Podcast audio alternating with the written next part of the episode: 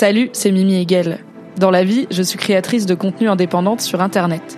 Vous pouvez me retrouver sur Twitch, sur Instagram, sur Twitter et sur Patreon sous le même hâte, à savoir MYMYHGL. Vous allez écouter un débrief de série, d'abord diffusé en live Twitch. C'est pour ça que j'interagis avec le chat et que j'évoquerai parfois des éléments visuels que vous ne voyez pas.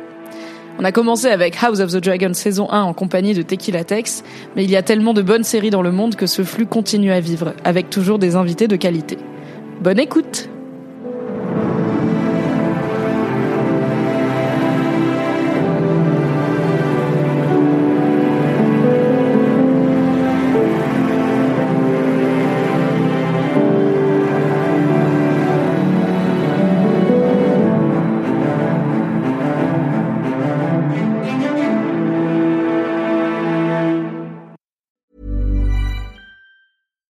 Hiring for your small business? If you're not looking for professionals on LinkedIn, you're looking in the wrong place. That's like looking for your car keys in a fish tank.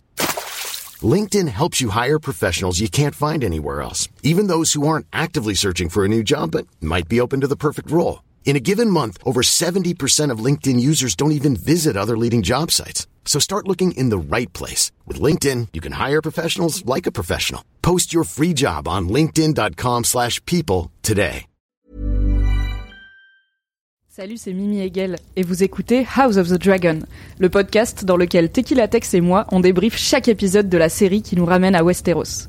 Ceci est un replay de live Twitch, ce qui peut expliquer son aspect un petit peu chaotique. Retrouvez-nous en direct chaque mardi à 21h sur twitch.tv slash mymyhgl. Et pour info, chaque lundi sur mon Patreon, je publie le récap rigolo de l'épisode avec plein de blagues débiles dedans. Donc si vous aimez le snip snip, rendez-vous sur patreon.com slash mymyhgl. Et bonne écoute. Et bonjour Twitch Bonjour Twitch. Hi Twitch, how are you Twitch? Welcome Bienvenue sur ma chaîne, je suis Mimi Hegel et je suis avec Tequila Tex. Hi Tequila Tex Tequila Tex, aka le Patrick Sabatier de Twitch. Tout à fait, le Patrick Sabatier de 2022. Si vous n'avez pas cette référence, bravo, vous êtes né après nous. N'hésitez pas à utiliser Google. T'es qui N'hésitez pas à sub, surtout. Oui, n'hésitez pas à sub à ma chaîne pour soutenir les créateurs et créatrices indépendants. Sachez que c'est September en ce moment, les, les subs sont 30% moins chers, ce qui fait 30% de raison de plus de soutenir les gros nerds et les grosses nerds Est-ce que comme t'as moi. déjà entendu parler, Mimi, de September Santa? Ah, c'est des, c'est faire des cadeaux en septembre. J'adore le September. Santa, c'est un, c'est un personnage qui arrive chez toi, pas par la cheminée, mais par la fenêtre. Tant mieux, j'ai pas de Et, cheminée. et il arrive chez toi le 18 septembre. Oh, c'est très précis, c'est Et, dimanche. euh, et, euh, et il te fait des cadeaux qui sont euh, en, en rapport avec euh, la rentrée des classes. Trop bien, j'ai trop hâte qu'ils m'offrent des gommes que je n'ai Des- pas utilisées depuis avant le baccalauréat, je pense. Ouais, ouais. Bah écoute, euh, aujourd'hui mon September euh, Santa, c'était Tequila Tex qui m'a amené plein de fromages délicieux. On a mangé du bria savarin à la truffe, de la tome aux fleurs et de la tome au foin. C'était incroyable, mais moins incroyable que toi, Nat. Merci beaucoup pour les subs offerts, ça fait très plaisir. Bravo à vous qui avez gagné un sub offert par Nat. Thank you, merci Faites de comme profiter Nat. de September. Soyez comme Nat, soyez une belle personne. Prenez, prenez vos... On s'est pas vu pendant deux semaines, Tequila Tex. Deux semaines, c'est énorme pour Twitch, il énorme. paraît. Moi qui suis Patrick Sabatier, je connais pas Mais ces, oui, je lui ai dit j'ai pas streamé pendant une semaine, j'ai j'ai fait un retour hier avant de recommencer aujourd'hui. Explique-moi comme si j'étais Patrick Sabatier. C'est des relations parasociales. La présence est importante car la régularité crée la familiarité et crée le réflexe ainsi que l'affection que les gens te portent. Il y a tellement d'offres sur Twitch, il y a une énorme majorité de gens qui Twitch pour zéro ou un ou deux personnes. Donc c'est très dur de se faire une place et dès que tu la perds et que tu sors de l'esprit des gens, même si je sais que vous êtes super fidèles et que vous ne m'oublierez jamais, c'est quand même mieux quand je suis là tous les deux jours dans votre écran. Parce qu'il y a plein d'autres gens à regarder et tu t'abonnes et il n'y a pas tant d'heures dans une journée que tu peux passer, comme tu l'as dit, devant un ordi à regarder Twitch. Donc il faut faire des choix. Tous les gens de qualité ont choisi d'être avec nous ce soir. Mais du coup, moi, j'ai pas streamé pendant une semaine car j'étais à Avignon. Et toi, je t'ai pas vu pendant tout un épisode de House of the Dragon car j'étais à Avignon. Est-ce que tu veux nous faire ton petit débrief de l'épisode précédent, du coup, avant qu'on se lance? Du coup, l'épisode précédent... euh, L'épisode triste, précédent- triste de la fin. Alors, t'avais dit, Moi, dans le deuxième bien. épisode, j'espère que Crabfeeder va pas tenir un épisode et c'est ciao. Et bah, c'était Eh ciao. ben, c'était ciao. Je- Non, j'ai pas dit ça. Je dis je le sens. Oui. Je le sentais. Et ça s'est re- et ça s'est produit. Oui. Et j'étais un peu vénère. Oui. Mais en même temps, Ce qui s'est, tu veux que je te dise ce qui s'est passé pour de vrai? Dis-moi, dis-moi ce qui s'est passé. Ce qui s'est passé, c'est qu'entre temps, il y a eu Rings of Power. Oui. Alors, Et que j'ai maté Rings of Power et que j'ai trouvé ça tellement lent. les hot takes de Teki. Moi, j'ai pas encore regardé Rings of Power, je n'ai pas d'avis, euh, mais j'ai cru entendre que c'était plutôt C'est chiant. Plein de pognon, mais, euh, chiant. Lent, ça n'avance pas, les gens pataugent, etc. Je me suis dit, au moins, on est en train de mater une série où on perd pas de temps. Ah bah, on le truc pas. avance. On jump de Ça 3 ans. Damon il va couper le gars en deux, c'est hors champ, ciao, Exactement. on a pas de time, let's go. Exactement, ça va vite, mais au moins, mais c'est pas choquant, c'est bien fait. Tu vois ce que je veux dire? Oui, moi je suis Je pas dire, on- dérangé par ces sauts temporels. On lui a bien. donné, on lui a donné sa bonne bataille au au, Au crab crab, feeder. feeder. Tu vois ce que je veux dire? Après tout, euh, les batailles, elles durent pas plus d'un d'un épisode. Dans dans, tu vois, bon. Et il en a eu une très belle. Il en a eu une très belle. Après, c'est plus un Enfin, plot. lui, c'est vraiment battu, un mais- plot point, ce gars. Tu vois Oui, bah dans le bouquin, il a vraiment une demi-ligne et euh, il finit comme ça avec Damon qui apparemment le coupe en deux avec son épée et c'est ciao quoi. Ouais, c'est pas il a- un, il pas un antagoniste formidable pendant 200 Ouais, ans, c'est juste un, gars. C'est pas un, c'est pas la saga du crab feeder là. est en Mais train de il l'avait quand même euh, bien bien hypé quoi. Parce que un il voulait nous le vendre un peu dans les trailers comme le grand méchant de la saison. Au final, non, non, non, non, non. Ça y est, c'est réglé. On passe à autre chose. Et c'est pas si mal au final. Je, je suis pas. Je, ça rend pas la. Je suis pas. J'ai aimé l'épisode. J'ai adoré l'épisode. J'ai adoré l'épisode. Moi aussi. Et euh, j'ai tout autant adoré euh, celui qui vient de de- d'être diffusé. Trop bien. On passe un très bon moment toutes les semaines. Pour des même. raisons différentes. Oui, moins de moins d'hommes poissons, moins d'hommes poissons dans cet épisode 4, plus vois de fion. On va en parler. Il y a des scènes de cul qui sont, je pense, parmi les meilleures qu'on a eu euh, dans cet univers. euh, et Dieu sait qu'il y en a eu des scènes de sexe dans Game of Thrones. Donc euh, peut-être que le grand méchant de cette saison, c'est l'inceste finalement. Ce n'est pas Crab Feeder. On verra ce que ça donne. Pour rappel, euh, en termes de programme, House of the Dragon, c'est toutes les nuits de dimanche à lundi, euh, 3h du matin, heure française sur OCS. Si vous êtes une personne moins zinzin que moi, vous le regardez quand même à des heures normales le lundi.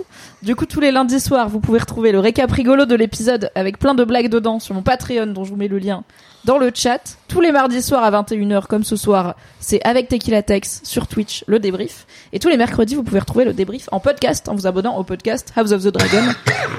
Il y a de la tout. On avait prévenu, il y a de la tout, mais j'ai fait une soupe à Tequila Tex afin de le guérir. Donc il y aura un peu de tout.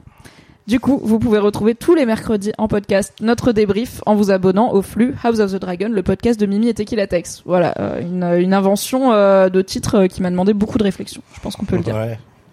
Bah oui, euh, titre non officiel House of the Poisson quand même. Oui, Euh, on aurait, mais tu vois, c'est pas bon pour le référencement, mais on aurait pu l'appeler House of c'est the un titre Poisson. non officiel. En fait, si tu veux créer la proximité avec ton ton, ton public Twitch, il faut Mhm. que tu fasses des choses un petit peu codées, un petit peu. Il y a uniquement. Ah mais t'inquiète, il y a le- des gens qui me disent je chantonne le générique homme poisson à mes filles et elles le chantonnent avec moi alors qu'elles n'ont pas la ref. Donc Ouais. il y a quelque part dans ce monde des enfants qui chantonnent Tequila Tex, qui chantonnent le point homme poisson sur l'air du générique de Game of Thrones et qui ne savent pas pourquoi. C'est beau. Euh, point, un poisson. Point Un poisson. Point Un poisson. Mais Merci euh, pour le sub.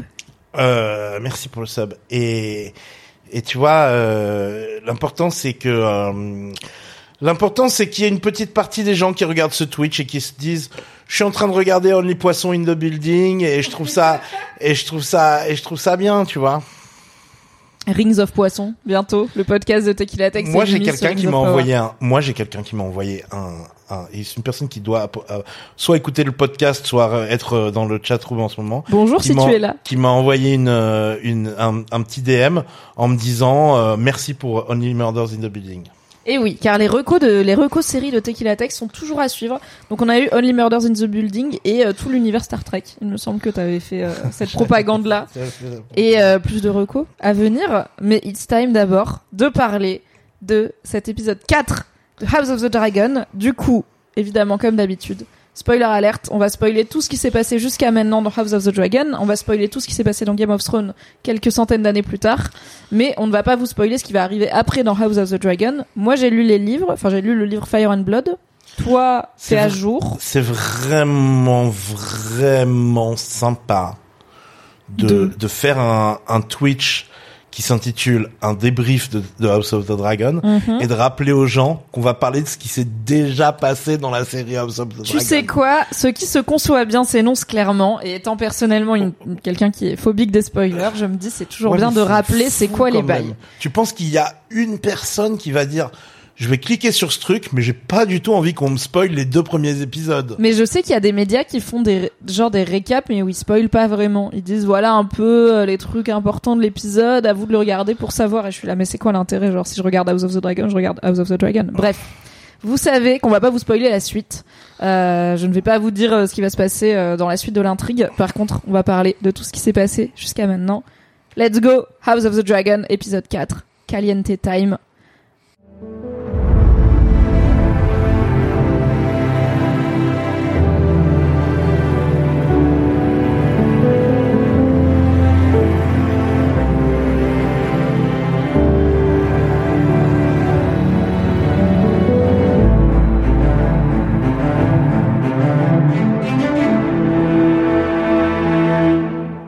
T'as kiffé du coup Ouais, j'ai kiffé.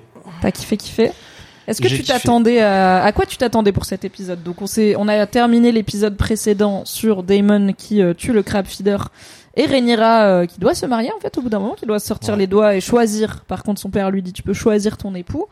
Est-ce que tu t'attendais à un plus gros saut temporel Là, on est à un peu moins d'un an a priori Non. après l'épisode précédent, euh, puisque dans le bouquin, elle part en tour. euh, Merci pour le sub, euh, Sissi. Dans le bouquin, Rhaenyra part en tour du bachelor, là, comme ça, de la bachelorette, pendant à peu près une petite année. Et là, elle rentre un peu plus tôt que prévu. Donc, on peut dire que ça fait quelques mois, mais pas encore un an. Ouais. À quoi tu t'attendais pour cet épisode et est-ce que t'es content de ce qu'on a eu? Ben, ayant un peu suivi, enfin, connaissant un peu ce qui va se dérouler, en ayant lu, euh, on va pas le rappeler à chaque épisode, mais en, en ayant une petite idée de ce qui allait se, se, se, se dérouler à travers les, les chapitres de, de euh, World, of, euh, World of Ice and Fire, euh, je savais qu'il y allait y avoir un retour de Daemon et que là où tout le monde allait s'attendre à ce qu'il fasse un genre de coup d'état, Mhm. qu'en fait il donne sa couronne à Et il, oui. il, il, il- démontre sa sa, Sa loyauté, fidé- sa sa- loyauté Sa euh, féalité, ouais exactement au, au à son frère tu vois Tout à fait. et que ce soit pas du tout genre il arrive il est là ah je mets ah je suis le le le roi de de comment le roi de- le Le roi du- de le la roi mer. Narossi, euh, oui, le roi de la, le King of the Narossi, c'est Ouais. d'ailleurs le titre de l'épisode. ouais Le roi de la mer étroite, qu'on peut peut-être prendre comme un double entendre d'une autre mer étroite dans cet épisode, mais ce serait un peu crado. Ouh là là, ouh là là, Euh, c'est crado ce que tu viens de dire. euh, là oui, là mais là cet épisode est crado. Il y a, je pense que il y a plein de gens qui avaient un peu oublié que les Targaryens ils sont team inceste et qui dans cette devant cet épisode ont fait comme mon mec un truc de ah ah ah oui non c'est vrai qu'ils font ça ah c'est dégueulasse donc j'ai le droit d'être un peu dégueu. Ouais. Eh ben, écoute, franchement, euh, moi je dis, euh, voilà, euh, Damon continue à à la fois être un peu horrible, à la fois on l'aime bien. Euh, Qu'est-ce qu'on pense de cette coupe de cheveux? Les gens en parlent dans le chat. Hein. Les gens étaient là. Allô? Est-ce qu'on parle de cette coupe de cheveux de fuckboy? Moi, je, moi, je préfère ça aux cheveux longs. Ouais. Moi, je- j'ai toujours, moi, je suis toujours partisan de euh, pas trop, pas fan de cheveux longs. Pas fan des catogans, pas fan des choses, euh, des coiffures euh, euh, sur sur sur les mecs, euh, pas fan T'es du plus côté Jamie que Ned Stark. quoi. Hidalgo, relou. euh, euh, Pourquoi Hidalgo Non, mais Ça pas- cache ils sont Paris, qu'est-ce blonds. qui se passe Non, mais j'ai- j'aime pas. quand Elle est brune Hidalgo Moi, je sais pas, j'aime bien, genre, je trouve ça. J'ai un peu une phobie des cheveux. Euh... J'ai un peu une phobie, une phobie des cheveux chez les hommes. Tu vois Ah ouais, ok, les mecs aux cheveux longs, ça te met Eh, mal les mecs aux cheveux longs, ça me fout mal. Un jour, on fera un podcast masculinité hippie. avec Tequila Tex. Ça veut dire soit hippie, soit gros douchebag. Soit un mec qui va au Hellfest, et du coup, Ouais, bien Ned Stark, quoi. Ouais, ouais. Ça marche bien. Pour moi, les mecs avec la coiffure de Ned Stark, c'est vraiment les mecs qui jouent à Warhammer et qui vont euh, au Ned Hellfest. Stark, cool. Mais dès qu'il commence à s'attacher les veuches, c'est trop catogan, c'est trop douchebag, quoi. Ok, bon, Genre, un moi, je- problème moi, avec genre, les moi, hommes à chouchou du genre- côté de Tequila Tex. Ouais, moi j'ai un truc que je déteste, que je déteste, vraiment que je déteste. Et franchement, j'en parle jamais, mais genre j'ai envie de vous mettre dans la confidence de ça. Les, on est les- entre nous. Les, les mimi, euh, la- les la mi- mimitos. la le on n'a pas de nom, le mimiverse. Le mimiverse. J'ai envie de vous mettre dans la confidence de ça. Je ne peux pas faire trop confiance à un homme avec un man bun. je peux pas, j'aime pas, j'aime pas la coupe de rugbyman là. Rasé sur les côtés et long en haut avec un vois. man Ah, moi j'appelle ça la coupe d'influenceurs.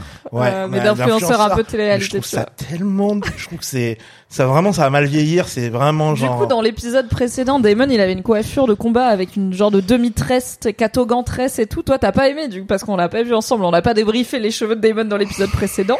Parce que c'était juste J'aime. Damon, j'aime Damon, j'aime Damon, donc j'aime, j'aime Damon, tu vois. J'ai adoré le fait qu'il ne dise pas un mot dans l'épisode précédent et qu'il casse C'était les bien. C'était Mais j'en ai parlé à Fab tout à l'heure avec qui j'ai regardé et débriefé l'épisode et je lui ai dit mais tu te rends compte que le gars a pas une ligne de dialogue dans l'épisode 3 et il est là Sans- pas du tout. Et je fais non il arrive il tabasse le messager Ouais. il fait sa mission suicide il déboîte le crab feeder et il a 12 000 émotions en regardant Il dans le 12 000 soleil euh, crépusculaire là. Il en dit un milliard de fois plus que trois épisodes de Rings of Power où ça fait que parler et où ça dit les noms des elfes euh, en, en, en faisant un accent, est-ce que est-ce que tu peux faire ta version de comment il parle dans Rings of Power parce que Eh salut, comment ça va, Galadriel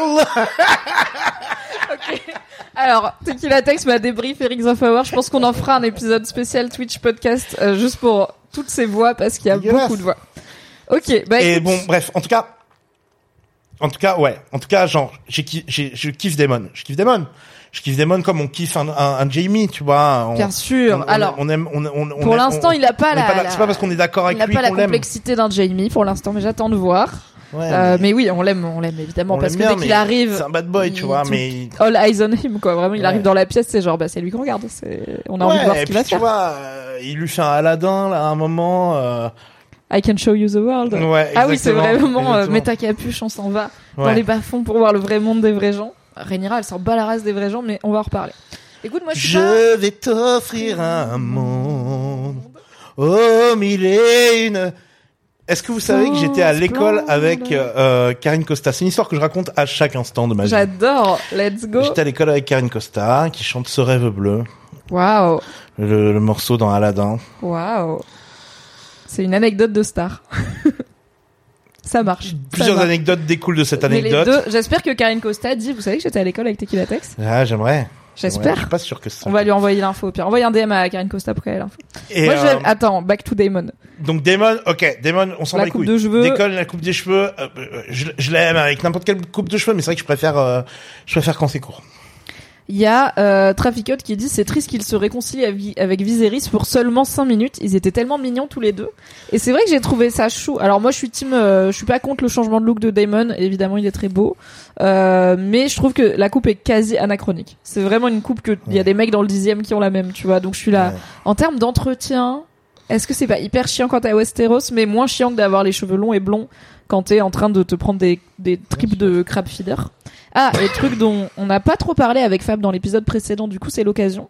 Il y avait quand même plein de gens qui s'attendaient à ce que Damon risque de contracter la grayscale, puisque euh, le crab feeder avait l'air d'avoir la grayscale, donc cette maladie euh, qui a notamment euh, frappé Jorah Mormont dans une des dernières saisons de Game of Thrones. Il y avait tout un truc de bah c'est incurable, et avec Sam ils ont fini par trouver euh, un remède inattendu et tout, parce que la grayscale quand tu l'as a priori c'est ciao.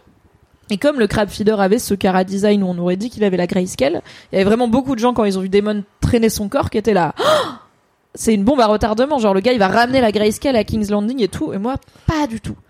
Parce que euh, déjà a priori si le crab feeder il vit avec la grayscale c'est qu'elle est dormante, euh, ce qui est possible chez des chez de rares personnes qui y survivent comme la fille de Stannis Baratheon, Shireen qui avait une grayscale euh, endormie.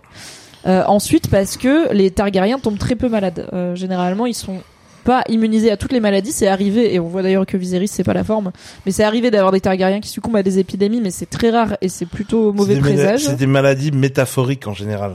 Oui, C'est des maladies, c'est des maladies qui parce veulent que dire quelque chose. parce que leur âme est rongée par quelque chose. Oui, c'est toujours très symbolique quand un Targaryen tombe malade et euh, et a priori, enfin moi il y avait aucun doute que, mais c'est peut-être parce que je savais que Daemon n'allait pas finir euh, par choper la Grayscale et mourir en deux chapitres dans le bouquin.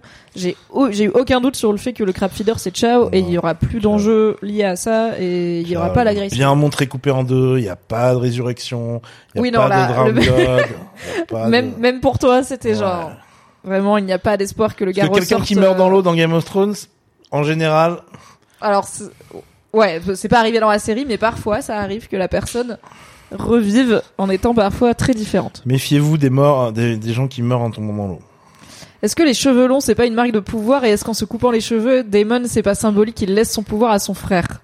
Euh, Je pense pas que ça marche comme ça chez les Targaryens et à Westeros. Ça marche comme ça chez les les euh, Dothraki.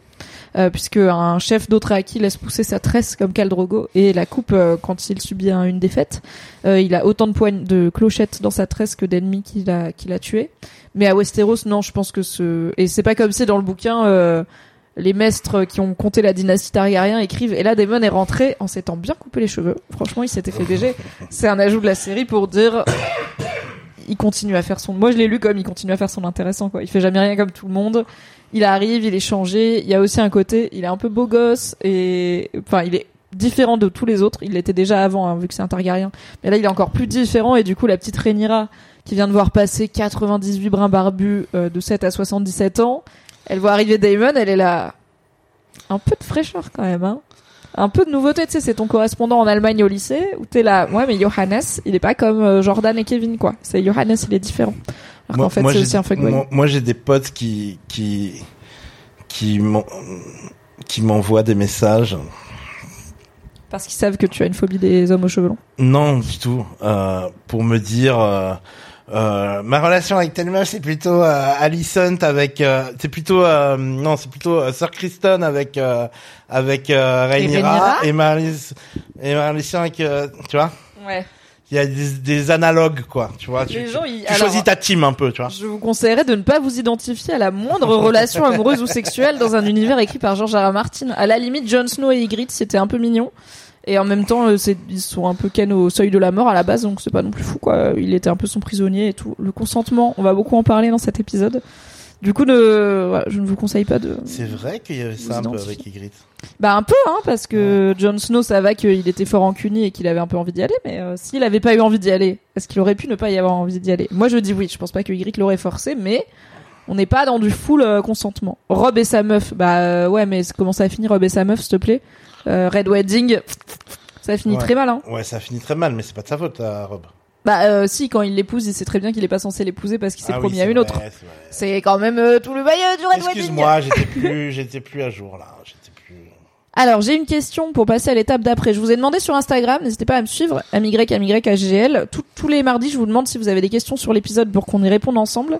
Et euh, j'ai une question qui concerne Alicent et Rhaenyra. Pourquoi elles se sont euh, réconciliées? Donc, vu que c'est la scène qui arrive, il y a euh, Martina qui m'a demandé, c'est pas expliqué pourquoi Alicent est malheureuse et pourquoi elle est en meilleur terme avec Rhaenyra, puisqu'effectivement à l'épisode précédent, euh, Rhaenyra elle lui faisait la maxi gueule comme une grosse ado. Elle était dans le bois sacré Ouais. en mode ok bah si c'est euh, le roi qui m'ordonne de venir j'imagine que je vais venir et là on voit qu'elles ont de nouveau bah, quand Daemon revient et que euh, Daemon et Viserys ignorent superbement leur fille et femme enfin la fille et la femme euh, de Viserys comme font les hommes parfois euh, Alicent et Rhaenyra semblent s'être réconciliées rabibochées euh, est-ce que ça t'a surpris? Est-ce que qu'est-ce que tu penses de cette relation toi qui qui est très roller coaster? Ben, cette relation, euh, ben, elles sont dans le royaume ensemble. J'ai l'impression que euh, elles, peuvent pas trop. Elles sont, elles, savent qu'elles vont se, elles, savent qu'elles vont se croiser. J'imagine qu'il y a j'imagine qu'il y a eu des, des J'imagine qu'elles sont pas vues depuis longtemps déjà parce que euh, parce que Rhaenyra Rhaenyra était était en, en tournée, là, bachelorette tour en bachelorette tour. Ah d'ailleurs on m'a demandé, ils sont à Stormfront au tout début euh, quand il y a la file de, de, de prétendants devant Donc euh, les. Baratheons.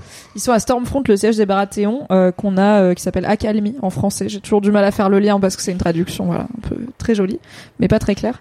Et il me semble que c'est la peut-être la première fois qu'on le voit dans la série euh, qu'on voit alors c'est L'intérieur. l'intérieur du château enfin de la grande salle du château de Stormfront hein, on voit pas euh, l'extérieur. Mais voilà, pour les curieux et curieuses, c'est là qu'on est. Donc oui, ouais, donc elle, ça est- fait elle moment qu'elles elle est un petit peu en tournée, ça fait longtemps qu'elles se sont pas vues. J'ai pas de mal à imaginer qu'à un moment euh, l'autre l'autre elle commence à se rendre compte que qu'elle est euh, une usine à faire des des des prétendants des Des gamins, des héritiers. Oui, des héritiers, voilà, ça. Oui, comme Des littéralement. Rhaenyra lui dit, ça doit être vraiment horrible de, de Oh. subir de vivre dans un château et d'être juste là pour pondre des héritiers. Et sa pote Ouais. est là. Ouais. Vraiment, je, je suis là. Enfin, hein, c'est c'est un peu vexant quoi. Tu parles de moi, donc euh, je te confirme, c'est très chiant. Et euh, donc euh, donc je pense qu'il y a un moment où j'ai pas de mal à imaginer qu'elles se retrouvent toutes les deux sur qu'elles sont qu'elles sont pas en guerre ouverte parce que euh, parce que c'est la cour quoi et que c'est pas c'est pas comme ça que voilà et j'ai pas de mal à, à imaginer qu'elles se retrouvent sur un j'ai j'ai pas éprouvé le besoin d'avoir une scène où elles se disent nous sommes à nouveau copines. Oui, bien sûr, moi non plus. que- Tout comme on n'a pas eu besoin d'une scène où elles s'engueulent pour savoir pourquoi Exactement. elles étaient brouillées. Exactement. Euh, alors j'ai vu euh, sur euh, internet, sur Google, vous, irez voir sur Google, j'ai vu que ils ont, ils avaient tourné des scènes du mariage d'Alicent et de Viserys qu'ils ont coupé au montage, mais on a, on a des plans behind the scenes, notamment de la robe de mariage et tout. Et vraiment, j'aurais adoré voir les interactions Rhaenyra Alicent au mariage d'Alicent avec le daron. Ça, je pense, que ça aurait été cringe 4000. Euh, mais du coup, on l'a pas vu. Alors, il y a deux choses. Il y a euh, à l'épisode précédent, euh, Viserys euh, a du coup promis de nouveau à Rhaenyra qu'il allait pas la déshériter, et il lui a dit tu dois être bien seule en ce moment parce qu'elle dit en fait j'avais une famille j'ai plus de famille et euh, bah, elle a plus de meilleure amie puisque c'est maintenant la femme de son père et du coup je me dis que peut-être que prendre conscience de cette solitude et le fait qu'Alicent lui dise j'ai plus beaucoup d'amis à la cour parce qu'en fait tout le monde me voit comme la reine et plus personne se rappelle que je suis une personne bah elles sont un peu la seule amie l'un de l'autre l'une de l'autre. Donc ça Ouais. m'étonne pas qu'elles se soient rapprochées et après il y a la question et euh, bah, ma petite sœur m'en a reparlé récemment en me disant mais c'est trop bizarre que t'en parles pas de est-ce qu'elles sont amoureuses? Est-ce qu'elles s'aiment? Euh, qui était Non. suggéré dans le premier épisode et c'était volontairement suggéré par les actrices euh, cette ambiguïté dans leur relation quand elles étaient adolescentes euh, où euh, voilà il y avait cette idée de sont-elles très bonnes amies ou un peu plus? C'est pas quelque chose qui est exploré dans le bouquin le fait que Alicent ou Rhaenyra mais qui sont voilà qui ont une relation différente dans le livre soit euh, éventuellement bi euh, soit éventuellement euh, dans une attirance réciproque. C'est pas du tout évoqué et pourtant il y a des personnages qui sont pas hétéros dans le bouquin il y en a qui sont très clairement homosexuels même et c'est un sujet quoi. On en parle. Donc si Rhaenyra avait eu une aventure avec Alicent euh, le bouquin en parlerait La série. donc je pense que la série l'a suggéré comme une possibilité comme parfois à l'adolescence aussi on Moi, explore des choses je lis pas ça comme elles redeviennent euh, in love euh, c'est pour ça qu'elles se rapprochent quoi je l'ai pas vu, tu sais pourquoi Mhm. Parce qu'il y a quand même un langage audiovisuel qui fait que dès la première scène de, de l'épisode, tu vois des gros plans sur des regards entre Sir Kristen et, Oui. et Rhaenyra. Quand tu ils sais pour qui elle a la dalle quoi. quand ils veulent tu vois pareil avec euh, avec euh, Daemon entre Daemon et Rhaenyra ah bah dès que Daemon vois- il arrive Rhaenyra elle est là tu vois toujours il y a un langage Tonton. audiovisuel tonton yes qui- salut qui te qui te montre euh, qui te montre les envies les oui le désirs désir ouais des, des personnages entre eux et je l'ai jamais vu entre euh, Alicent et et et et, et Rhaenyra tu vois à part bah euh, je suis assez d'accord quoi tu vois Je l'ai vu dans le premier. Je pense que dans le premier c'était volontaire, Ah, mais je sais pas où est-ce qu'il je suis dans d'accord Enfin, me- dans le premier quand même il est. Si il y a des trucs, tu Y vois, il y pas a des, regards, il y a y a des, pas- si il y a des regards, mais il y a des, re- elles sont plus jeunes aussi, tu vois, elle a Ouais. moins les yeux qui crient braguette. Et Ouais. puis il y a cette ambiguïté, cette impossibilité aussi de cette, euh, cette ce désir euh, naissant. Mais dans le premier, pour moi, il était suggéré et les actrices l'ont visiblement joué comme ça. Je pense effectivement, je pense que quand ils veulent te montrer un désir euh, ou un amour, ils savent te le montrer. Là, je trouve pas, mais vous savez quoi, Maybe, euh, Maybe je le vois pas et il est là. Puisque Cosmos Diary, ma petite sœur, me crie, mais c'est pas le même amour, c'est tout. C'est pas le même désir que pour Kristen, peut-être. Écoute, peut-être. Euh, je n'ai jamais euh, été une jeune femme qui désire une jeune femme, donc peut-être aussi qu'il me manque ce niveau de lecture. Donc je vous crois. Je ne l'ai pas spécialement vu et c'est pour ça qu'on n'en parle pas, on n'en a pas beaucoup parlé dans ces podcasts parce que c'est pas euh, et c'est peut-être parce qu'on sait que dans le bouquin c'est pas vraiment un truc donc euh, on s'attend pas à ce que ça arrive. Mais ça, c'est une surprise est toujours 96% possible, quoi. ça, quoi. Oui. Parce que sinon, peut-être que je serais un peu plus genre, attends, c'est la nouvelle série Game of Thrones en 2022, Ouais. peut-être ils vont mettre une héroïne non hétérosexuelle incroyable. Euh, Parce que mais moi, sans- je sais qu'a priori non. Sans quoi. spoiler et en étant vraiment genre maxi, maxi attention, il y a, on a déjà vu des personnages qui s'avèrent être homosexuels dans la série et rien dans la série ne nous a laissé entendre que ces personnages l'étaient. Tu parles de... de, de dans Game of Thrones? Non, dans, dans, Ah dans oui, oui, oui, oui. Ça viendra. On en Dans reparlera. Dragon, on en reparlera, mais tu Oui. vois ce que je veux dire? Genre, euh, Oui, oui, c'est pas non plus vois dès qu'un personnage Et- est. et nous, on le sait. Ça vient quand ça vient, quoi. Et nous on le sait, donc on sait que ça va arriver, mais euh, quelqu'un euh, quelqu'un qui ne sait pas euh, quelqu'un qui n'a pas lu les, les bouquins euh, ne pourrait pas s'en douter euh, aujourd'hui tout comme il ne pourrait pas s'en dou- se douter s'il se passait quelque chose un peu plus tard avec euh, avec euh, entre Alicent et, et Rhaenyra donc c'est légitime de se poser la question Oui, oui. Et peut-être qu'il y aura euh, une réécriture de cette histoire et une, une relation un peu plus ambiguë euh, à l'avenir. Mais pour l'instant, c'est pas quelque chose que... euh, J'aime pas quand vous dites on en reparle. Alors, Loulou, vraiment, ma vie, c'est des gens qui m'envoient des textos et moi qui réponds haha avec un smiley deux points sourire parce que je peux pas répondre à leurs questions parce que sinon c'est spoiler la suite, quoi. Mais c'est pas grave, continuez à m'envoyer euh, vos questions en DM, ça me fait très plaisir. Ok, Damon is back. Il a, il a bien ghosté Rhaenyra, tu vois. Il lui a bien fait du, dans le chaud froid, il a fait le froid. Il a été direct voir Viserys, évidemment. Jurer fidélité, être, être beau gosse. Dans le parc, Rhaenyra, elle arrive, euh, il lui parle pas. Il lui dit pas bonjour, Ouais. il s'en fout. Elle, elle est là. Peut-être tonton, il veut parler et tout. Ils sont là. Mais allez regarder les tapisseries, là, les gonzesses. Donc vraiment, j'étais en mode, mais les connards. Et enfin, quand il est en drama queen tout seul dans le bois sacré, tout le- toute la soirée, toute la fête s'est retirée, il se dit, est-ce que c'est pas le bon moment pour parler des aléas du mariage avec ma nièce, qui Ouais. a quand même, même si elle est majeure, euh, et lui 15 tri- ans de et lui moins que moi, tripoter le collier et lui tripoter le collier que il lui a offert et qu'elle portait. Petit détail dans l'épisode, euh, enfin au tout début de l'épisode, quand elle, quand il y a les prétendants qui défilent, elle porte son collier offert par Damon et elle le triture. Et moi j'étais très intéressée par cette scène parce que encore une fois, il y a plein de gens qui ont un peu oublié que les Targaryens c'est la team inceste et que la différence d'âge ne les dérange pas trop. Et comme en plus il y a eu ce truc où Viserys quand on lui a proposé de marier le tout petit Aegon à Rhaenyra, il a dit mais non mais c'est pas possible. En fait, je pense que les gens ils avaient un peu oublié que Daemon et Rhaenyra, il y a une vibe chelou. Et du coup, j'étais dans la scène dans l'arbre devant l'arbre cœur, j'étais là. Il est vraiment en train de lui filer un verre de vin, les pieds sur la table, en train de lui dire mais écoute la vie c'est ouais tu te maries et puis après tu niques qui tu veux par exemple.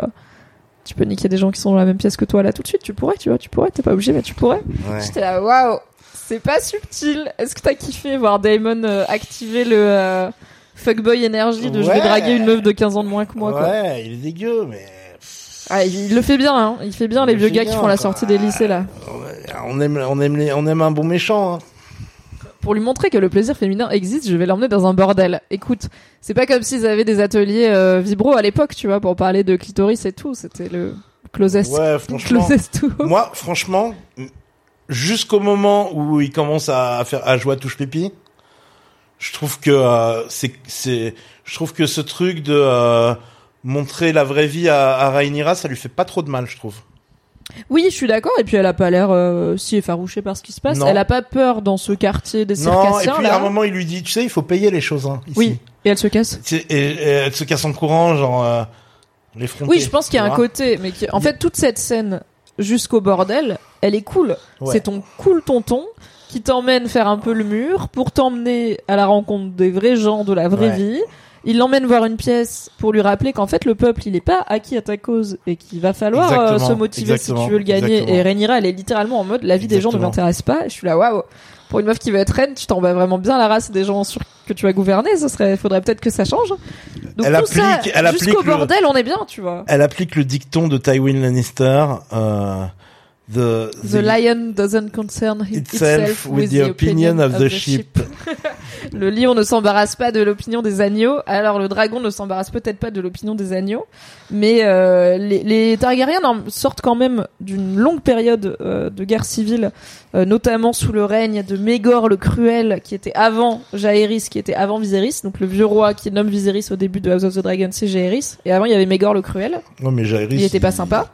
Jaehaerys il- était hyper sympa. Il, il a vécu longtemps quand même. Oui, il a vécu, mais c'est genre 60 ans, tu vois, ça fait pas si longtemps qu'il y a eu des vraies rébellions populaires contre les Targaryens, et guess what, même si t'as des dragons, quand t'as tout le peuple qui est pas d'accord, et notamment pour ces histoires d'inceste, bah il t'arrive des bricoles. Donc je trouve que Rhaenyra, elle est très nonchalante sur euh, pas besoin de l'opinion du peuple. Après, elle a pas tort, euh, c'est pas un univers où le peuple choisit ses dirigeants. Et on a un écho de ça dans le fait que plus tard dans l'épisode, Alicent fait la leçon à, à Rhaenyra Mhm. et lui disent quoi T'as baisé avec ton oncle C'est dégueulasse. Oui, Parce que elle lui dit vous les, bah oui, elle lui dit vous les Targaryens, euh, vous avez des pratiques bizarres. Elle dit you, Ouais. you Targaryen have Ouais. queer, euh, Ouais, queer euh, habits.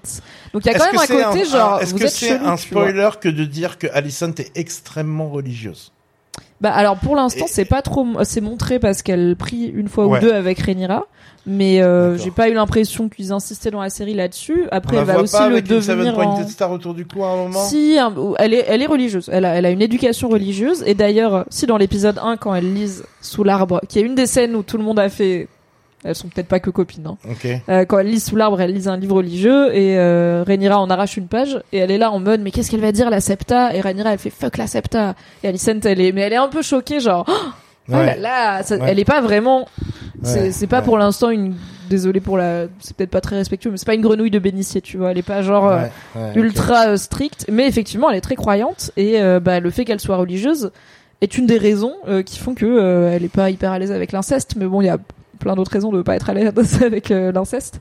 Mais en tout cas, oui, on voit que la Là, on saute un peu à travers l'épisode, mais on va rattraper les wagons. Mais oui, clairement, le, le, désir, la, la détente des Targaryens pour l'inceste, c'est la détente de Rhaenyra envers la, enfin, la détente potentielle de Rhaenyra envers euh, le fait de ken son oncle euh, ne va pas aider sa relation avec Alicent. Parce que c'est, mais en vrai, c'est choquant pour plein de gens dans les, à Westeros quand même. C'est, il y a, il y a- certes, il y a un décret religieux qui dit qu'il y a une exception pour les Targaryens, c'est les seuls qui ont le droit. Mais le, ça veut pas dire que tout le monde est hyper à l'aise avec ça. Et d'ailleurs, pour l'instant, voilà, Viserys, il a pas épousé sa sœur. Euh, il a pas marié euh, Rhaenyra à son frère. Euh, bon, y a, il- et quand il parle de la marier, c'est soit à des nobles de Westeros, soit à des Vélarions qui sont pas de la même famille. Donc ils sont pas non plus autant détentes sur l'inceste euh, qu'ils l'étaient avant, quoi. Avant de passer à la night euh, famous night out euh, de Daemon et Rhaenyra, il y a quand même un truc important qui se passe puisque ça va conditionner la fin de l'épisode, c'est qu'il y a quand même un petit conseil, un petit conseil royal où on voit que deux choses importantes. Rhaenyra a une promotion. Elle n'est plus cupbearer. Elle a un siège à la table avec tous les autres membres du conseil, donc la main du roi, euh, Lionel Strong, etc. Et euh, la main du roi, justement, apprend à Viserys que Corlys Velaryon, qui est toujours fâché et qui n'est pas revenu avec Daemon, s'apprêterait à marier sa fille Lena, donc la petite meuf que Viserys n'a pas voulu épouser, à, euh, au chef de Bravos. Un seigneur, Enfin, ouais, Un un, des seigneur seigneurs de, de- Bravos, un seigneur très un haut seigneur placé. naval. J'ai bien compris. Hmm, ouais, naval ou financier Non, naval, je crois. Naval les deux Ah oui, donc ça fait beaucoup. Un seigneur naval de Bravos. Est-ce que tu peux refaire un petit point Bravos euh, pour euh, qui a oublié? Euh, écoutez, je vous dis pas toi Bravos si vous avez euh, oublié. C'est toi mon expert à l'est de Westeros, tu vois. Tout ce qui est à l'Orient, c'est toi qui sais. Alors Bravos, c'est une des free cities, euh, une des cités libres de, de d'Essos. Euh, Bravos, c'est un peu genre, elle est, je crois, au nord. Elle est un petit peu euh, cachée cette ville. Euh, rappelez-vous dans, chercher la carte. rappelez-vous dans dans dans Game of Thrones, c'est là où Arya va apprendre à à devenir euh, une faceless euh, woman. Euh, donc euh, Bravos, c'est une cité qui a été fondée par des esclaves libérés qui se sont rebellés, qui ont fondé Bravos. Je sais plus les, les, ex- les- vraiment les détails de de, de de de ça, mais ça a été, c'est un peu euh, genre, c'est un peu la un peu la république la république libre à la base quoi Bravos. Et donc Mais un peu Monaco aussi, quoi. Ouais, et donc peu tous les voilà, c'est un peu euh, ils sont un peu ils font un petit peu leur truc à eux quoi. Et euh, et chaque je sais pas s'il y a un seul chef mais il y a plein de communautés différentes à Bravos en fait. La série euh, nous nous a fait nous fait croire au début que enfin euh, J'ai pas la géographie en tête tout le temps non plus. Et euh, selon toi Bravos c'est à peu près au même niveau que King's Landing? Je pense ou un peu plus au sud. Dorne, c'est toujours vachement plus au sud que ce que je pensais. Euh, bref, en tout cas Bravos Bravo, euh, c'est une ville avec une avec la banque de fer, exactement. euh, qui est la banque la plus riche du royaume et la banque auquel même les rois et les là où reines tu passes entre les jambes de l'énorme statue. du titan, le titan de Bravos, tout à fait. Il passe euh, de, en dessous dans Game of Thrones, un peu comme les grosses statues de rois dans Le Seigneur des Anneaux là. T'as besoin d'une d'une pièce, euh, besoin d'une pièce pour qu'on t'amène à Bravos. Ah, ça c'est pour les Faceless Men, Ah je oui, crois. Il lui donne la pièce, il lui dit tu dis Valar Morgulis à n'importe quel mar- marin de Bravos et il t'amènera. Mais je Ouais, crois que ça c'est un truc des Faceless Men, c'est pas que un truc de gens Ok. de Bravos. Mais du coup, pourquoi c'est important que Corlys Velaryon aille marier sa fille euh, Du coup, euh, elle a quel âge Lena maintenant? Bah elle a alors dans l'épisode 3, on avait Lénore sur un dragon. Vous voyez, c'est le jeune euh, Velaryon qui était sur le jeune dragon Sismok. Euh, elle a le même âge parce qu'ils sont jumeaux, il me semble. En tout cas, ils sont elle frères et sœurs Elle très est plus proches. ou moins adulte là. Elle a en gros l'âge de Rhaenyra. hein. Donc, euh, donc c'est, enfin, elle est un peu plus jeune que Rhaenyra. Elle est plus jeune que Rhaenyra puisque. Bah, elle avait 12 ans quand Rhaenyra en avait 14. Ouais, d'accord. 14-15. Donc elle est un peu plus jeune. Bon, elle est jeune pour se marier euh, dans nos standards euh, modernes, mais euh, pour Westeros, elle est euh, adulte et euh, et elle aura sûrement une enfin elle aura une actrice plus plus âgée qui va la jouer. Mhm. Et donc elle, si elle est mariée à un fils d'un seigneur naval de Bravos, pourquoi ça inquiète le trône de fer? Pourquoi est-ce que c'est grave? Bah parce que c'est le, le- le- c'est la l'éternelle peur que que Westeros soit attaqué par les Free Cities quoi. Tout C'est à la fait. raison pour laquelle euh, ils partent en guerre contre le Crab Feeder. Oui, C'est- parce que c'est c'est les ça, Free quoi. Cities euh, commencent à être un peu bien bien à leur choper bien la veste. Par contre, ils- Bravos, ils sont pas dans la triarchie, je, je pense. Euh, c'est Lys Pentos et je crois, Ouais. la Donc, ils sont pas dans, ils sont pas dans les. c'est pas eux qui ils géraient sont le pas les Crab Crab Feeder. Feeder guys, tu vois. Mais ils ont pas aidé. Les cités libres, c'est vraiment, encore une fois, c'est des cités libres, c'est pas des royaumes euh, qui cèdent et qui ont un roi commun. Et ça marche beaucoup au capitalisme. Du coup, le fait que, enfin, à l'argent. Du coup, le fait que Corlys Velaryon, qui est la meilleure flotte de Westeros et qui soit la famille la plus riche, s'associe via un mariage de sa fille à un seigneur de Bravos qui a beaucoup d'argent et une super flotte, ça fait une, potentiellement une méga flotte et une méga armée qui va peut-être un jour se dire, le petit Viserys là, il nous a bien manqué de respect et on va peut-être aller reprendre une partie de Westeros et en faire un endroit qui est à nous quoi. Donc c'est pour ça que le conseil urge euh, à nouveau Viserys de marier Rhaenyra qui est là, hein, qui est présente, qui est là, oui, vraiment je suis je suis là. Et qui n'a toujours pas envie de se marier, mais c'est pour ça qu'à la fin aussi Viserys va lui mettre la pression en lui disant en fait tu vas épouser Lénore Velaryon.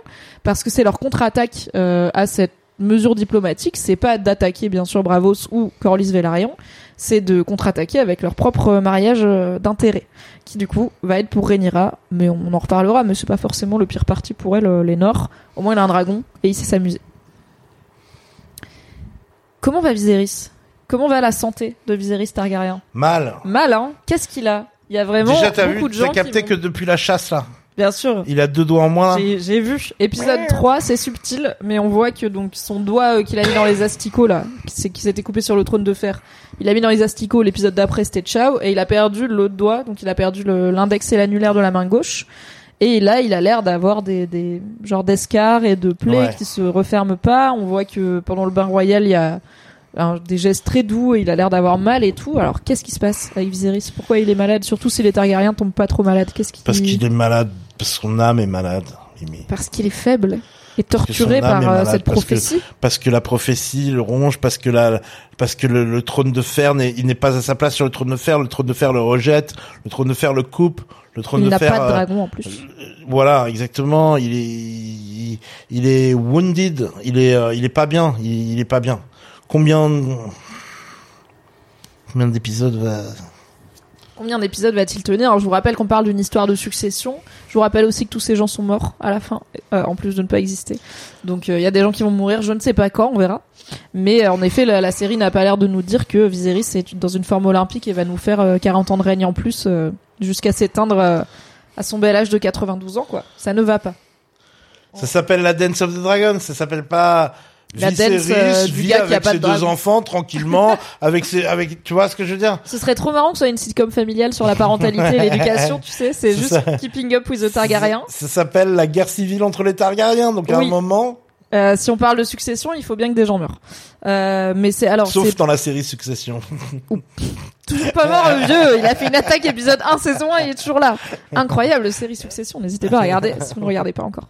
C'est la meilleure chose. Il y a eu un euh, nouvel, un autre Emmy, un deuxième. Oui, mais toujours pas pour Kieran Culkin qui joue euh, Ouais. le petit Rome là. Il mérite, il mérite. Ouais. Mais euh, Matthew McFadden en a, Fadian en a eu un qui joue euh, Tom. Bref, vous vous renseignerez sur les Emmy et vous regarderez Succession.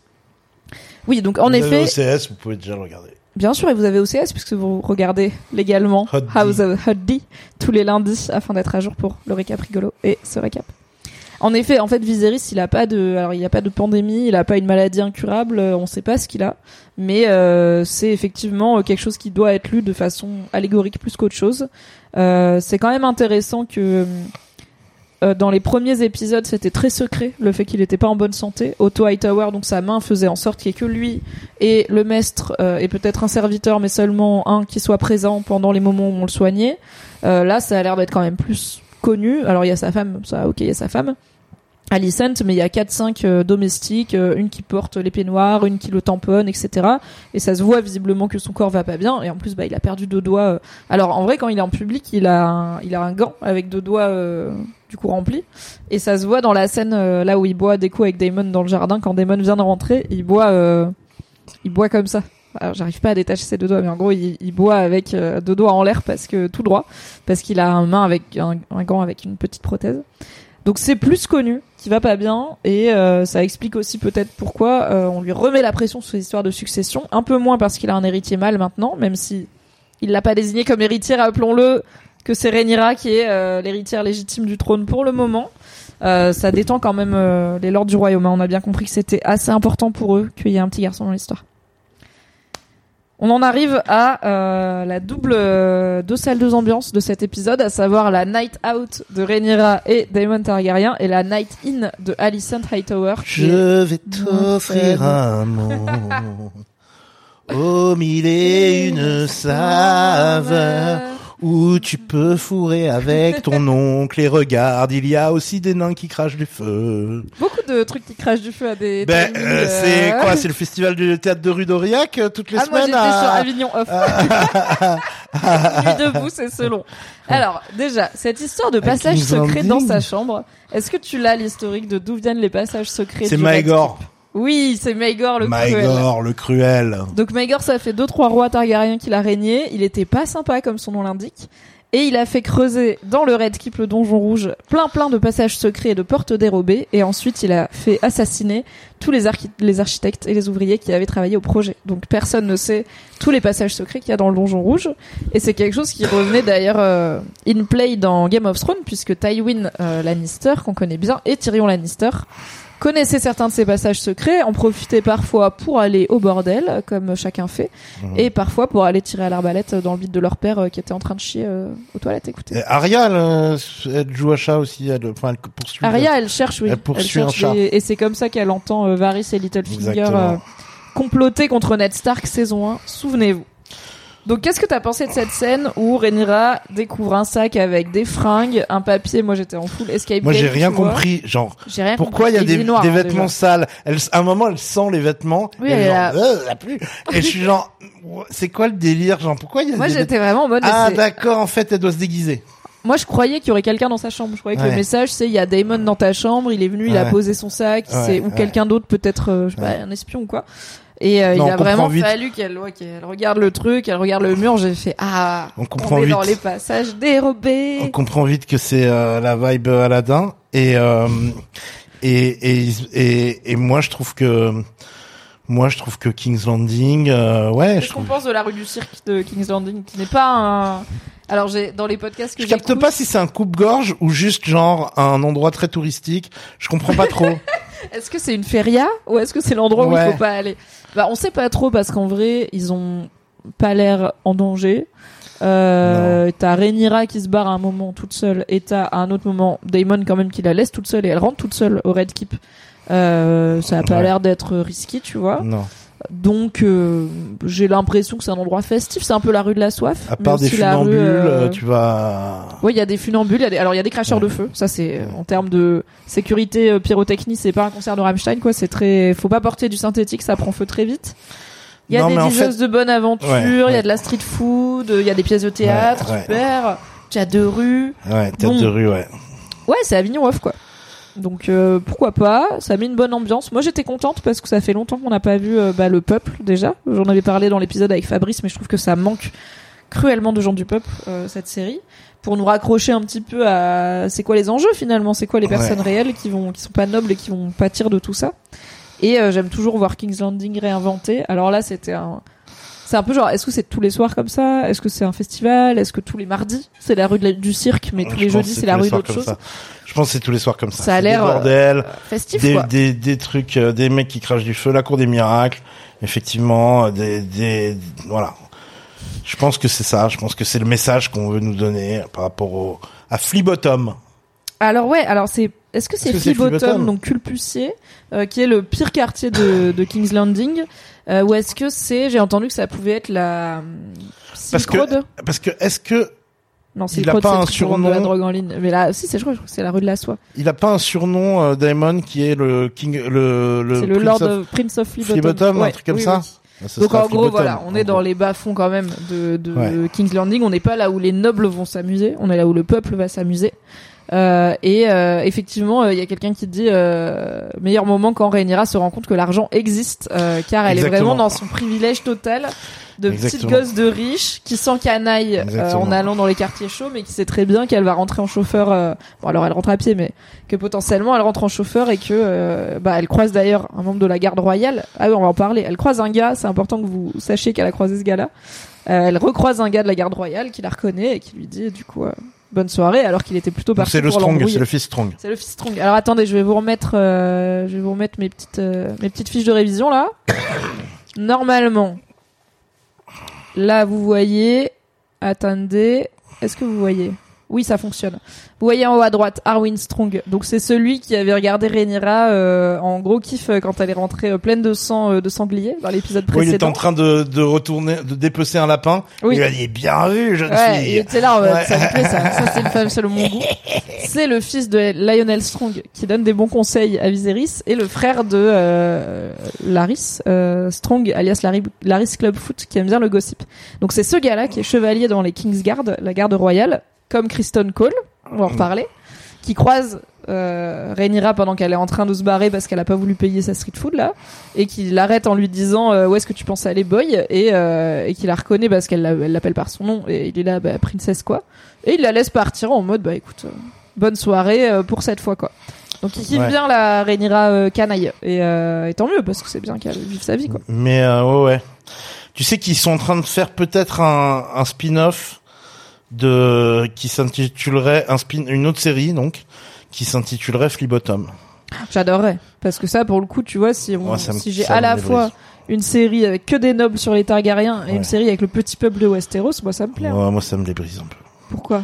Parce que l'esthétique euh, clip de, de Mylène Farmer t'as- ok. désenchantée là. T'as envie Euh, qu'ils aillent voir le petit peuple d'ailleurs Ouais, non mais ouais, non mais genre juste euh, prends ton écuelle et mange du caca.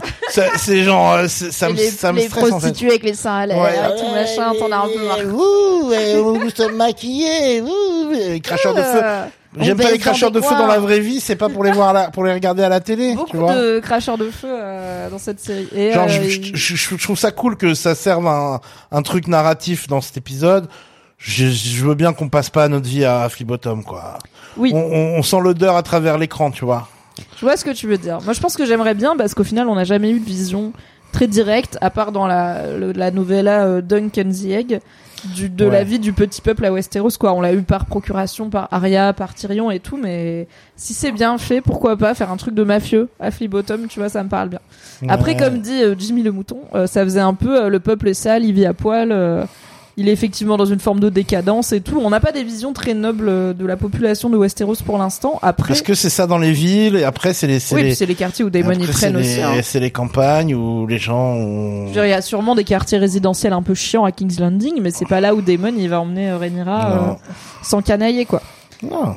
Non, mais bon, le truc, euh, non, c'est cool. Mais je pense que faire toute une série là-dessus serait chiant, à mon avis. Ok, on verra. On, on traversera ce pont quand on l'atteindra.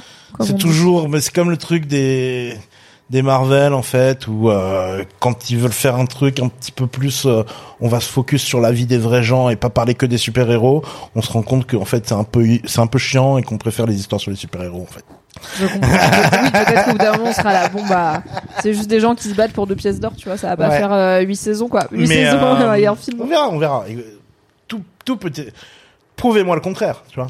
Mais euh, le fait est que euh, que c'est vrai que je trouve que ça lui fait pas de mal à Rhaenyra de de de se rendre compte J'aime bien comme de tu dis ça, que c'est un côté un peu tonton. Tu vois, genre, ça lui met du plomb dans la tête à la gamine, un peu, là. Un de sortir, d'aller au charbon, là, de voir la vraie vie des vrais gens. Et t'as Bah raison. ouais quoi. Mais clairement. Bah, ça, ça, ça- c'est ce qui peut faire d'elle une meilleure euh, reine que quelqu'un qui est euh, enfermé, euh, tu vois. Oui, et pour, enfin, alors je trouve que c'est intéressant que dans cet épisode, ce soit très clair qu'elle s'en bat la race de son peuple. Ça l'intéresse Moi pas. je trouve, je suis euh, moins, moi je suis, je suis, moi je suis moins euh, enfin, elle s'en bat la race. radical que toi. À l'âge qu'elle a, en tout cas, là, actuellement, Elle elle, est, elle a est l'air d'avoir. contrariée. Elle vient de voir un- une pièce de tête qui représente sa vie où on la prend pour une conne. elle est contrariée.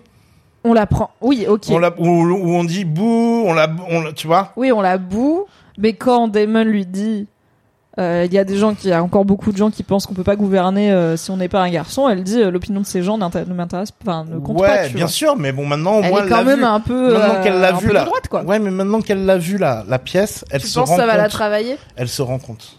Elle se rend compte. Elle, elle a, elle a, elle réalise. Moi, je pense que cette Ah scène, ouais elle est là pour la faire réaliser quelque chose qu'elle ne réalisait pas. Ok. Moi, je pense qu'elle est là pour nous. Alors, mais c'est pas incompatible. Je pense qu'elle est là pour nous faire réaliser Qu'elle s'en bat les couilles. que c'est en fait il y a pas de encore une fois il y a pas de bonnes et de mauvaises personnes dans House of the Dragon. Et là c'est compliqué de pas être dans l'équipe de Rhaenyra tu vois. C'est compliqué de pas être pour elle au point où on en est parce Ouais, que ouais. elle est légitime au trône. Il y a Ouais. tout un propos qui est hyper 2022 sur l'égalité la place des femmes mais qui est dans le bouquin hein, qui est pas inventé pour le coup et qui est encore une fois historiquement réel aussi. Il y a eu pas mal de meufs qui ont failli être reines de royaumes genre l'Angleterre et la France et qui l'ont pas été parce que des hommes au dernier moment ont dit non on fait pas ça avec des meufs. Donc c'est un vrai sujet mais je pense que là, on- il y a plein de gens qui doivent être très team Rhaenyra, mais comme plein de gens étaient team Daenerys, et ont déchanté très fort très vite. Et on dit, mais ça n'a pas de sens, tu vois, qu'elle Ouais, se révèle être pas qui on pensait qu'elle était. Et alors je dis pas que Rhaenyra va faire une Daenerys et tout cramer dans deux épisodes. Spoiler pour Game of Thrones, once again. Mais je pense que c'est bien de nous rappeler que les Targaryens en général, et les personnages de cette série, en, enfin, en, en sens encore plus large, ne sont pas manichéens. Il n'y a pas vraiment de gentils ni de méchants. Et en fait, on peut être pour sa légitimité au trône, tout en se disant est-ce que ça va être une bonne reine quand elle sera reine? En vrai, on sait pas parce que pour l'instant, ce qu'elle nous a montré, c'est elle est impatiente, elle est caractérielle, elle a un gros ego, elle refuse des obligations de la cour, y compris, alors cer- certaines fois pour de bonnes raisons, genre non, je vais pas épouser ce vieux gars qui a 70 ans, mais aussi, enfin, tu vois, quitter à la moitié son tour, euh, son tour de prétendant, c'est pas hyper diplomatiquement malin. Et on dit Viserys, il est un peu nul en tant que roi, mais alors elle, on sait pas comment elle gouvernerait, tu vois, on est pour elle, mais on sait pas pourquoi.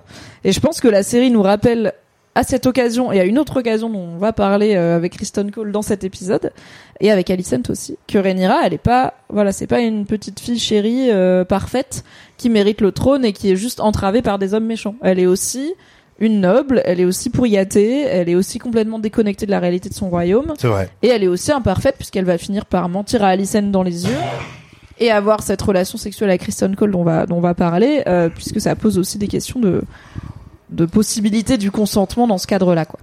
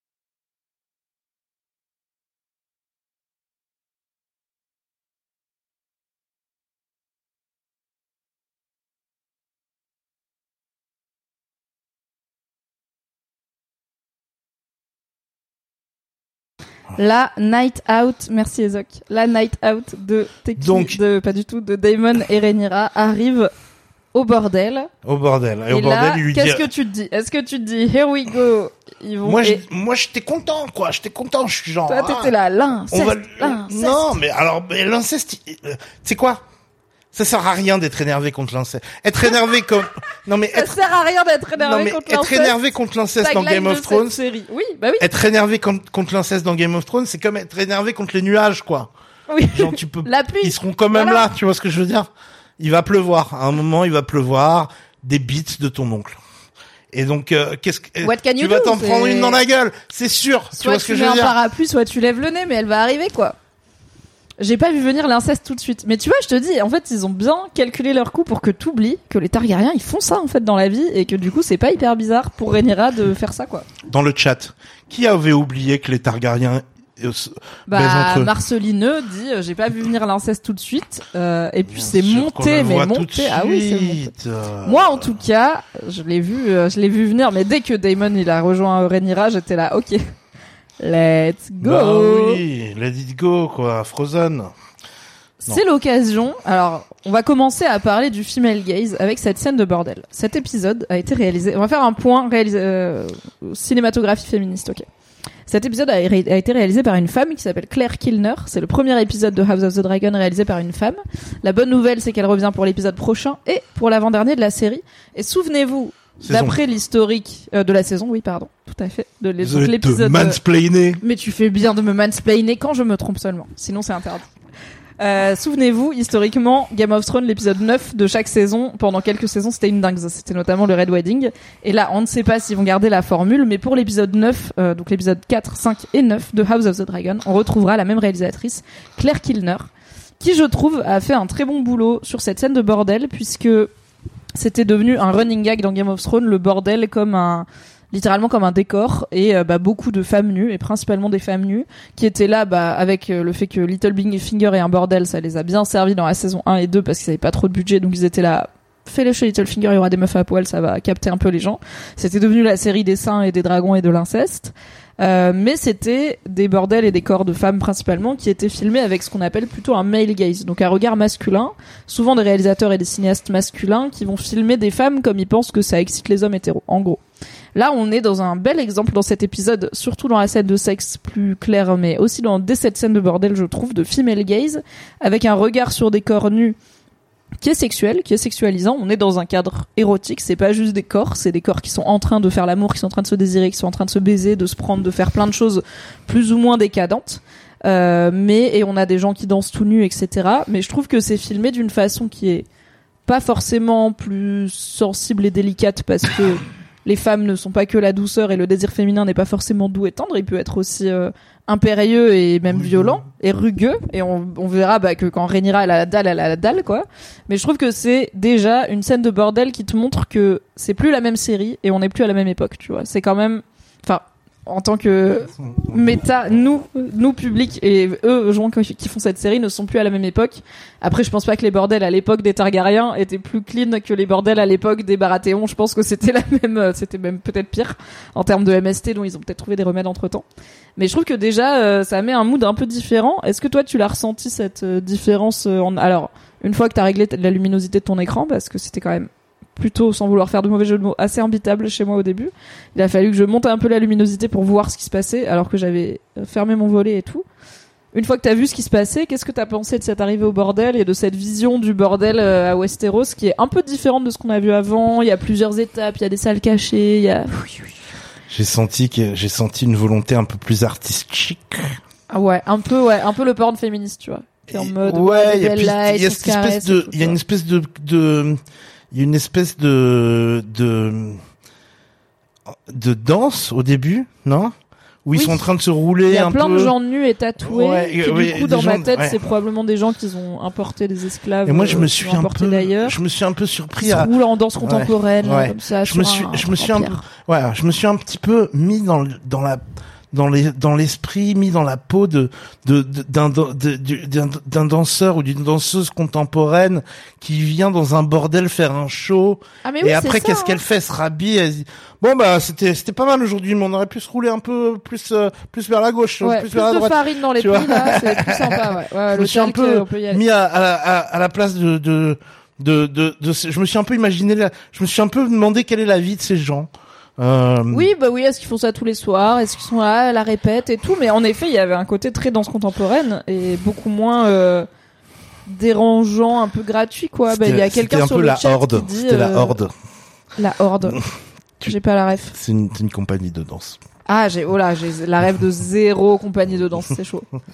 Euh, Il y a euh, Tai Tempu qui dit je trouvais les scènes de bordel très difficiles à regarder dans Game of Thrones alors que celle-ci était vraiment intéressante. Donc ouais, je trouve qu'il y a voilà, il y a une proposition qui est euh, plutôt cool. Et alors ensuite, bah let's go. On en arrive à détail très important. Damon retire son sa capuche et retire à Rhaenyra son bonnet, sachant que c'est leur signe distinctif principal, c'est leurs cheveux. Euh, à un moment, quand ils sont dans Flea Bottom, euh, mon mec avec qui on regardait l'épisode m'a dit mais enfin ils vont être reconnus quoi quand ils regardent la pièce de théâtre. Et je lui ai dit bah en vrai, Il y a pas comme s'il y internet avait à la télé, tu vois les gens ils les ont jamais vus ou alors de très Il loin. y a pas de TMZ. Voilà, ils vont pas les reconnaître là, euh, mal habillés, mal fagotés, Non. tant qu'ils ont les cheveux cachés, parce que sinon un grand blond Et une petite blonde avec les cheveux aussi clairs, c'est vraiment dans les bouquins, ils ont les cheveux argentés et les yeux mauves, les Targaryens. C'est vraiment des personnages de shoujo.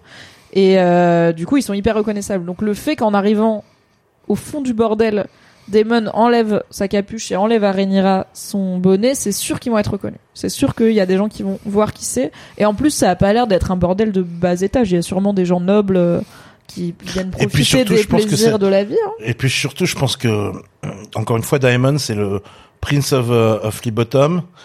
Ils ont Oui, trop l'habitude Il de est le dans son voir. Ils disent Bien ah bah sûr. tiens, il est là. Ah bah aujourd'hui, il a amené quelqu'un. euh, il a amené un.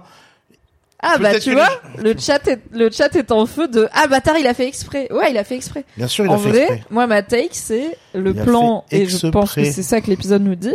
Le plan de Damon c'était emmener Rhaenyra au bordel, la faire reconnaître, probablement on va en parler mais probablement la troncher en vrai afin de mais dans tous les cas en tout cas souiller sa réputation pour aller voir Viserys et faire exactement ce qu'il fait, c'est-à-dire lui dire personne voudra l'épouser maintenant, aucun lord en tout cas de ton pays de merde la Westeros qui sont pas des Targaryens voudra l'épouser. T'as qu'à la marier avec moi, ça reste dans la famille, je suis un Targaryen, on garde le Blood of the Dragon, et en fait c'était son plan pour que personne d'autre veuille d'elle. Donc c'est, oui, c'est pas, c'est pour ça que j'en parle, c'est que c'est vraiment pas anodin qu'il enlève sa capuche, et ensuite, ça part, tonton et sa nièce, qui se roulent des grosses pelles, qui se dessapent, qui se plaquent contre le mur, qui se retournent. We are going hot and strong. Qu'est-ce qui se passe dans ta tête quand Damon emballe la petite Rhaenyra et que c'est un moment de vie atypique quand même? Je me dis un peu dégueu, mais bon, autant que voilà, c'est comme ouais, c'est comme c'est comme la pluie quoi. On va y passer, on va y passer quoi. Moment, Toi, t'as vu ça quoi. comme une averse, t'as fait ah une goutte, deux gouttes, Ouais, ah oui goutte, ça drache, gouttes, ouais, ouais, ouais, ouais, il pleut. Mais Ouais, euh, ça drache de l'inceste là, c'est House mais euh, mais en fait, moi j'ai vécu le fait qu'ils l'interrompent euh, la, le, le sexe, On va en parler de pourquoi il s'est arrêté. exactement. Moi, je vais donner ma lecture maintenant, mais après discussion avec toi tout à l'heure, euh, tu m'as fait changer d'avis. Bah j'ai surtout la source des gens qui ont fait l'épisode. euh, Exactement. C'est pas mon avis personnel. Mais euh, effectivement, moi, je, je, je pensais que c'était un power move. Je pensais que c'était un, un truc de, un truc de, j'ai le pouvoir sur toi. Mm. Un truc de, aussi, un truc aussi de, euh, si t'es consentante, ça m'excite moins. Ouais. Et un truc, euh, et, et, et quand tu commences à kiffer, hop, on arrête. Tu vois ce que je veux dire, genre parce que c'est pas maintenant que ça doit se passer. Oui. Mon plan, il est pas comme ça. Tu vois Oui, c'est tu donnes une dose, tu la laisses mariner. Enfin, c'est le en fait- classico euh, connard Ouais, quoi. Exactement. Et euh, Moi, je l'ai lu pareil. Hein. Le, Et- à la, à- au visu, je l'ai vu deux fois. Et Ouais. les deux visionnages, j'étais là. Bah, en vrai, il lui fait un chaud-froid, quoi. C'est Ouais. vraiment ce qu'il fait dans la vie. C'est un connard, donc il fait des chaud-froids aux meufs, surtout quand elles sont plus jeunes. et qu'il a pu les manipuler et les groomer. On en avait parlé du concept de grooming depuis tout petit, parce qu'il connaît Rhaenyra depuis qu'elle est née. Ouais, c'est un move euh, assez attendu qu'il la chauffe et qu'il la lâche parce que euh, il veut la faire euh, réclamer, quoi. Or, apparemment, selon la, réali- Alors. la réalisatrice, On va sortir les quotes, euh, puisqu'il y a, euh, sachez-le, sur HBO en tout cas, un behind the episode où à chaque épisode de House of the Dragon, il y a l'équipe qui parle de l'épisode. Et l'équipe s'est exprimée sur cet épisode et pourquoi Damon s'arrête. Alors, parce qu'on a déjà vu Damon impuissant. Oui, enfin, du moins, on pas a y vu arriver. Damon épisode 1 ne pas arriver à performer comme il le voulait avec Misaria, euh, sa euh, Parce compagne. qu'il parce qu'il est euh, trop stressé, parce qu'il est, parce Parce qu'il a, est saoulé de pas être héritier, ouais, euh, parce qu'il est contrarié, il est pas bien, il y arrive pas, tu vois. Yes, mais il donne un coup de poing sur le mur en mode mascutoxie qui est frustré. Alors, faut dire que la scène va vite, elle est pas hyper éclairée, il y a plein de cuts et tout. Pas Moi, j'ai pas le vu le coup de poing contre le mur. À la deuxième, au deuxième visionnage, comme en plus après j'ai fait des screens pour le récap, j'ai vu qu'il y a un moment où il y a, un- il y a un truc de montage bizarre où ça fait un gros bruit et il, il fait un mouvement où il, c'est au moment où il se retire, il s'é- il s'éloigne d'elle et ensuite il y a re un plan où ils sont reprès mais ils se rééloignent et au début quand ils s'éloignent c'est un peu playful, c'est un peu genre viens me chercher. Ouais, ouais. Et en fait, elle essaye de l'embrasser une fois, deux fois, et, elle- et genre la troisième fois, il fait une tête vraiment emmerdée. Tu vois, il est là. Et j'étais là, ah vraiment le move de connard. genre au moment où il fait, tu saoules. J'ai vraiment senti tout ce que tu ressens quand t'es une meuf de 18 ans qui essaye de pécho un mec plus vieux parce que t'as l'impression que c'est une bonne idée, ce qui est pas vrai, et que le gars te fait un move de, ah t'es un peu needy, et que tu te dis, ah ouais il a raison, je suis qu'une merde, et que c'est juste un move pour te faire rester plus accroché. Donc moi je l'ai lu comme ça. Mais euh, c'est peut-être euh, mon biais personnel, euh, voilà. Mais il y a On a raconté beaucoup sur toi en une phrase Oh, là. hein. pff, J'ai raconté toute ma vie sur internet, tu sais, c'est En lisant Écoutez, entre les lignes, Quand là, on est une petite meuf un peu réservée de 14 ans qui aime bien les trucs de nerd, bah guess what, les nerds de 30 ans essayent de te sauter. Une bonne idée de vie. Alors, donc le show, il y a deux avis. Il y a l'avis du showrunner, donc euh, le créateur, euh, le co-créateur de la série Miguel Sapochnik, qui avait déjà beaucoup bossé sur Game of Thrones, et il y a l'avis de la réalisatrice euh, Claire Kilner. Il y a deux avis différents. L'idée, c'est que Miguel Sapochnik, son idée, c'est que Daemon utilise Rhaenyra comme une façon d'atteindre Viserys, euh, et que son impuissance, donc c'est vraiment le truc, euh, en tout cas le consensus, c'est que il s'arrête parce qu'il se rend compte qu'il est impuissant, donc il n'a pas d'érection, qu'il va pas pouvoir euh, performer l'acte sexuel, et que c'est pour ça qu'il s'arrête et qu'il se barre parce qu'il n'a aucune façon mature de gérer ses émotions. Mais pourquoi il est impuissant, c'est plus là qu'il y a débat. Donc Miguel Sapochnik dit, au final, son impuissance dans cette scène, c'est un reflet du fait que, au fond de lui, il sait que ce qu'il fait, ce n'est pas bien. Moi, ce qui est pas trop la vision que j'ai de Damon, je pense que ce qu'il fait, il s'en bat la race de si c'est bien ou pas, et je pense que pour lui c'est bien parce qu'il est dans la team. Les Targaryens, c'est des demi-dieux, et on devrait rester entre nous, coucher entre nous, être entre nous, et que comme il dit à Viserys, Viserys il dit mais les lords de Westeros n'accepteront jamais votre mariage, et il dit mais qui ça intéresse leur opinion? Il est vraiment en mode, en fait même Ouais, les lords dit- de puis Westeros c'est des agneaux, tu vois. Et puis, puis. Viserys lui dit t'as déjà une femme? Et il dit bah c'est ça pas empêché euh, Aegon the Conqueror d'avoir une deuxième femme. ce qui est pas faux en soi. Et donc la réalisatrice Claire Kilner, elle, elle voit autre chose derrière l'impuissance de Damon, et bon, je trouve que son avis est plus intéressant parce que c'est elle qui a réalisé l'épisode. Elle dit, euh, en fait, il pense choquer Rhaenyra en l'amenant au bordel, mais comme elle est pas choquée, elle est plus excitée qu'autre chose, et bon, il pense aussi choquer Rhaenyra en la chopant. Et comme elle est pas choquée, elle est plus excitée qu'autre chose, euh, il a plus rien, il a plus aucune carte à jouer, et il est plus en contrôle, il est plus en charge de la situation. Et au final, son impuissance, euh, ça en dit beaucoup de ce qui se passe quand les jeunes femmes désirent le sexe autant que les jeunes hommes. Du coup, la réalisatrice a une vision un peu plus avec un prisme genré de cette impuissance qui est effectivement, mais qui se rapproche de notre vision de c'est un move de connard. Sauf que c'est pas un move de connard prémédité de je vais lui faire un chaud froid parce qu'il était ah, du coup a priori parti pour euh, accomplir l'acte, mais c'est un move de connard de comme t'es trop à l'aise avec ce qui se passe, euh, je vais euh, je vais pas être capable de, enfin la situation ne me va plus et je me casse quoi. Et alors c'est pas un, je ça, je, je l'entends et je le comprends. Mais moi, ce que je comprends pas après, c'est ce qui se passe après, en fait. qu'est-ce qui se passe après euh...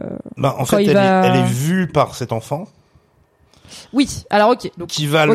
le, qui va. Alors, si je peux me permettre d'avancer un petit peu dans le temps vite, parce que je veux juste comprendre ça. ouais ouais, là on est en ok. m'explique ça. Et De toute façon, on bah, on a à peu près clos le. pour- En gros, c'est ça. Pourquoi Ouais. Damon et Rhaenyra, il n'y a pas d'acte qui est conclu? C'est parce que Damon est impuissant pour des raisons euh, debatable, euh, mais qui sont sûrement liées au fait qu'il est plus en charge de la situation et que Rhaenyra s'éclate un peu trop. Et il finit chez Misaria. Voilà. Donc ça Mais ce que je comprends pas, c'est qu'il s'endort. Ouais. En fait, il est kidnappé un peu par Misaria. Ouais, on sait pas On trop pas comment trop il se capté. Alors m- On ouais. a- et on n'a pas trop capté. Et à ce moment-là, il se réveille chez Misaria. Et Misaria donne une pièce au Yes. petit gamin. Yes. Donc Misaria fait un Varys, en gros. Oui, Misaria is the first Varys, mais ok, on va on va faire un point Misaria. Misaria is the new Varys. Comment l'info a circulé Qui a vu Mais ce que je comprends pas, c'est que c'est le même enfant qui a donné l'information à Hightower. Oui. Je comprends.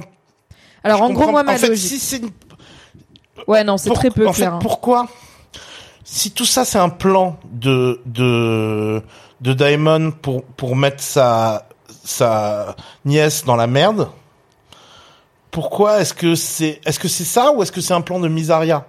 Pour moi, c'est un plan de. Alors moi, ma take, c'est Misaria est partie de chez des, a quitté Daemon à l'épisode 2 quand elle a fait croire qu'il- quand il a fait croire qu'elle était enceinte euh, il a volé un œuf Oui, de dragon machin Vraisemblablement, ils se revoient, ils, ils sont, sont pas vus entre temps. voilà ils sont pas vus entre temps mais c'est quand même déjà c'est pas clair donc pour moi ils se sont séparés là elle est rentrée à- enfin elle a fait sa vie on ne sait pas ce qu'elle a fait là elle est de retour à King's Landing Elle n'est plus prostituée. elle n'est plus prostituée et elle est surnommée le White Worm, donc le ver blanc. C'est pour ça qu'ils l'ont habillée en blanc, c'est pour qu'on fasse le lien, mais bon, c'est confus parce que Otto Hightower parle du ver blanc. Et en gros, effectivement, c'est un peu une, pro- une première Varys. Alors, elle n'a pas de rôle euh, évidemment au Conseil royal comme Varys l'avait, mais c'est un peu une chef des espionnes, quoi. Elle, euh, c'est une l'informatrice d'Hightower. Et c'est l'informatrice d'Hightower. Et quand il dit à Viserys, ma source ne m'a jamais donné de mauvaises informations, sa Il source, c'est le White Worm. Parce qu'on voit effectivement un petit gamin qui voit euh, Rhaenyra et Daemon au bordel, qui ensuite voit Otto Hightower et qui ensuite va chercher son paiement auprès de Misaria. Donc lui, en gros, c'est un little bird comme Varys avait des little birds qui sont des orphelins et des enfants pauvres de King's Landing qui lui donnent des infos parce qu'ils peuvent rentrer partout.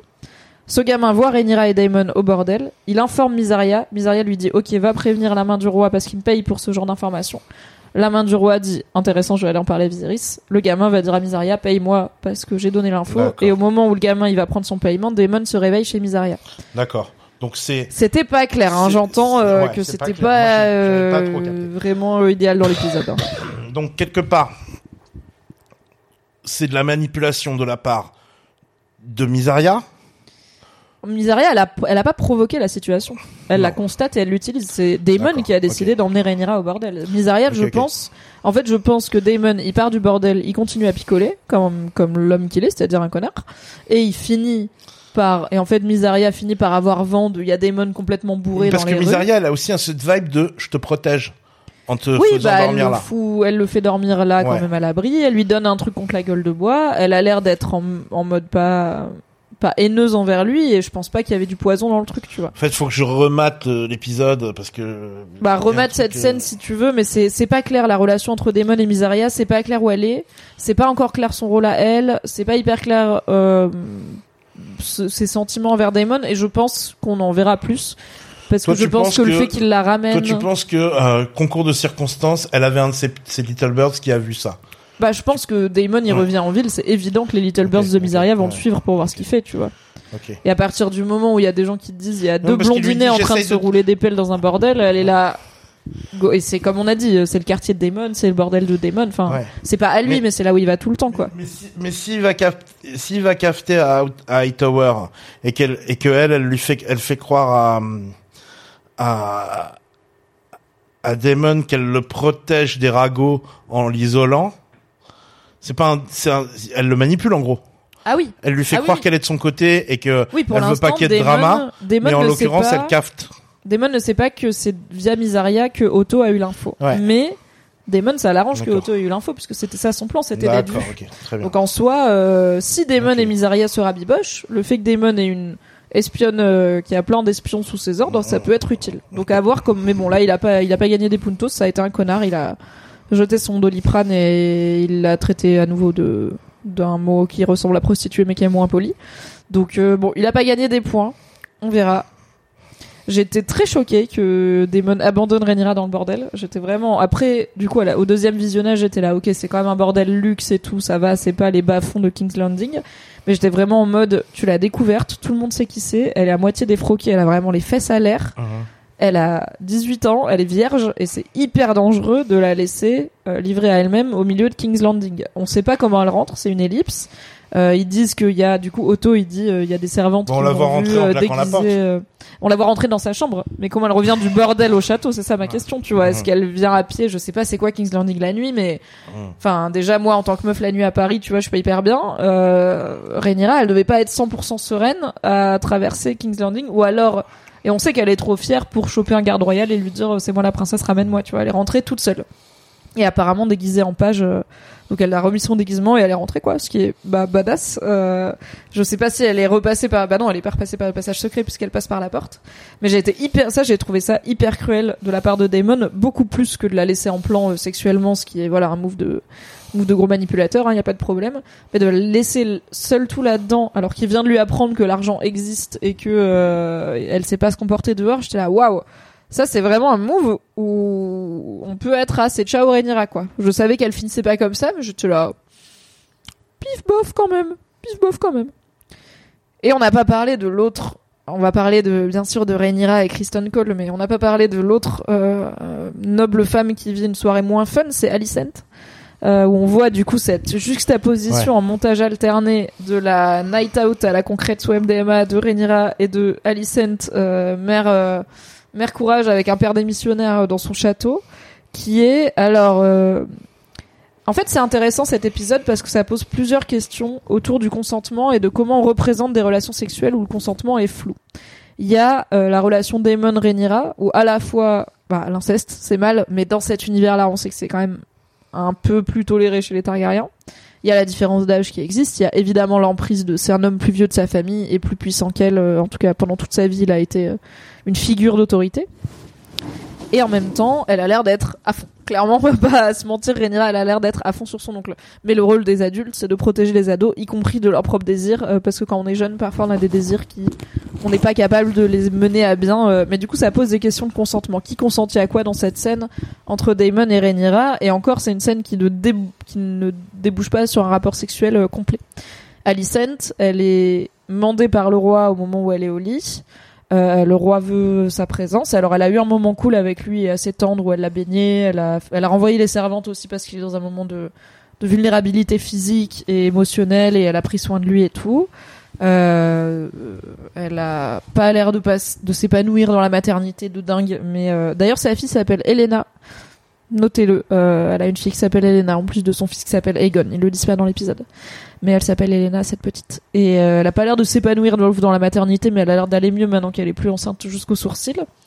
Mais on a quand même cette scène où du coup elle est mandée par Viserys. Euh, Il y a un rapport sexuel et euh, c'est compliqué de parler de où est le consentement dans ce rapport sexuel. Est-ce qu'on est sur du viol conjugal euh, pur et dur? Est-ce qu'on est dans une vision tellement différente du consentement et du devoir et euh, de la liberté des des femmes et des hommes finalement parce que euh, bah, il y a aussi des moments où des hommes sont dans des rapports sexuels plus ou moins libres. J'ai trouvé ça hyper intéressant que cet épisode ose poser ces questions sans forcément y répondre. Il dit pas voilà qui consent à quoi et qui abuse qui. Euh, mais il les pose de façon respectueuse. Et je trouve que c'est un équilibre très dur à trouver. De, par exemple, moi, dans mon récap rigolo, j'ai pas fait de vanne sur le moment où Alicent et Viserys euh, ont une relation sexuelle parce que j'étais là. En fait, je, vais pas faire des vannes sur un viol conjugal parce que c'est pas marrant. Et du coup, mais j'ai fait des vannes sur Damon qui emballe Rhaenyra, tu vois. J'étais là, pourquoi il y en a un où ça va et l'autre où ça va pas? Enfin, ça m'a posé des vraies questions de est-ce qu'on peut rire de tout finalement? Pourquoi pub? Ah, parfois il y a des pubs, ça arrive, c'est random. Euh, je... Normalement, j'ai mieux réglé ça maintenant. Donc, euh, donc je trouve ça intéressant que cet épisode pose ces questions.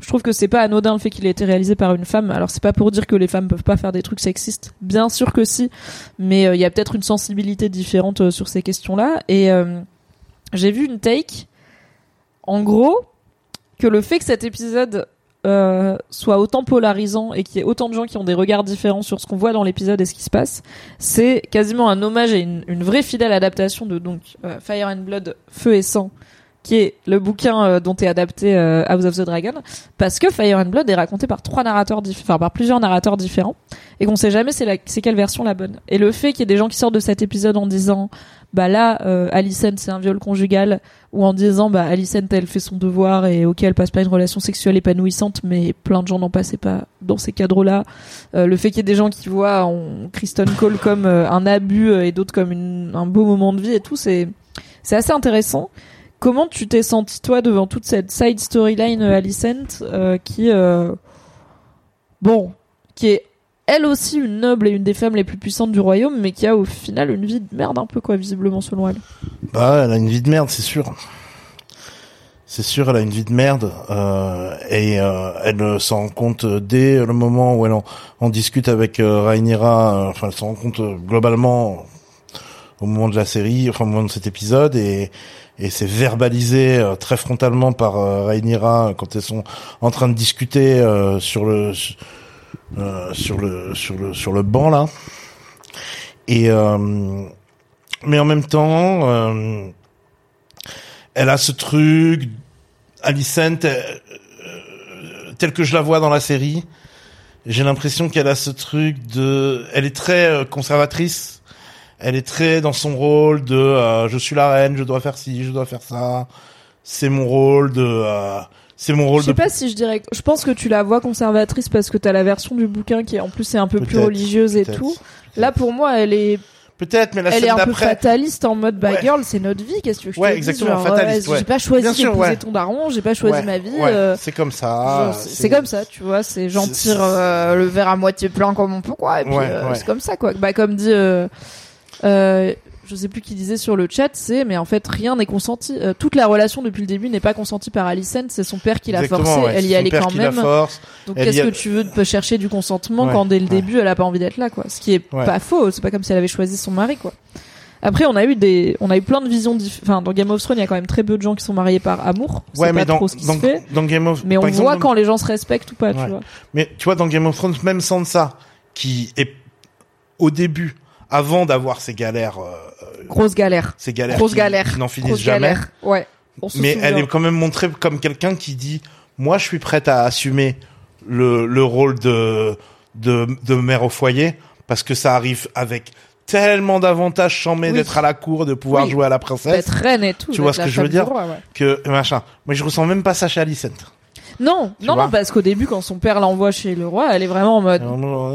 Ok. Et elle a ce truc, et c'est vrai que, que, alors c'est noté dans le chat, c'est vrai, je crois qu'elle le fait plus, c'est qu'elle se bouffait les doigts quand elle était Ouais. ado, et elle le fait plus. Et pour moi, ça veut pas dire qu'elle est plus heureuse, ça veut juste dire qu'elle contrôle mieux. Elle est, ad- Ouais. elle devient adulte, et elle fait la paix, je sais pas, mais en Alors, tout cas, elle où vit est avec le son curseur destin. en elle? Ça, on le saura jamais parce qu'on n'est pas dans son cerveau. Où est le curseur en elle de je ronge mon frein et ok, je me fais troncher pour pour faire des héritiers, mais parce que en même temps, c'est c'est une réaction stratégique. Faut aussi savoir que dans le fait de faire des héritiers, il y a quelque chose de stratégique. Il y a quelque chose de stratégique pour sa survie à elle Pour celle de sa famille. et pour, pour celle de sa famille et pour celle de à un moment Viserys elle le sait qu'il sera mort tu vois ce que je veux dire? Oui, qu'est-ce qui va lui arriver derrière qu'est-ce qui ouais, va lui sûr. arriver derrière? Et d'ailleurs, le Plus elle aura de des- gamins, plus elle assurera sa survie Oui. tu vois ce que et je veux si dire jamais Viserys devait mourir pendant que les enfants sont jeunes, alors Ouais. si c'est Rhaenyra l'héritière, ça marche pas. Mais par exemple, si c'était pas Rhaenyra l'héritière et que c'était Aegon, il y a eu des cas où il y a eu des reines régentes à Westeros, donc pas des Mais reines Cersei. euh, en bah Cersei par exemple, oui, quand Ouais. ses enfants sont trop petits. Elle, euh, elle dirige et du coup c'est elle qui siège au conseil et tout et qui tranche euh, avec le conseil royal. Donc c'est aussi part, potentiellement où est le euh, du curseur pouvoir de- pour euh, pour Alicent, ouais. où est le curseur de je subis en étant genre au lieu le curseur de c'est vraiment un viol conjugal et de euh, je range mon frein c'est je joue le jeu pour pouvoir euh, assurer ma, ma, le fait de rester dans la dans, de Oui, bah parce que euh, c'est quoi son choix aussi Enfin, Ouais. elle va faire quoi? Elle va dire non?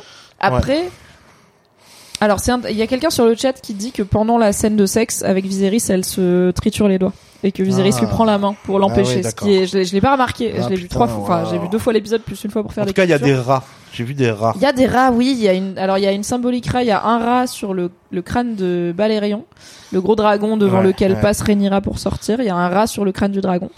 Et il y a un rat sur la, la tête de lit euh, pendant qu'Alicent et Viserys euh, forniquent, n'est-ce pas? Euh, Ce qui est un symbole intéressant. Euh, Peut-être un symbole d'une forme voilà de pourriture au sein de ce royaume, mais aussi de choses qui s'infiltrent, qui Mhm. d'un vernis qui se craquelle quoi.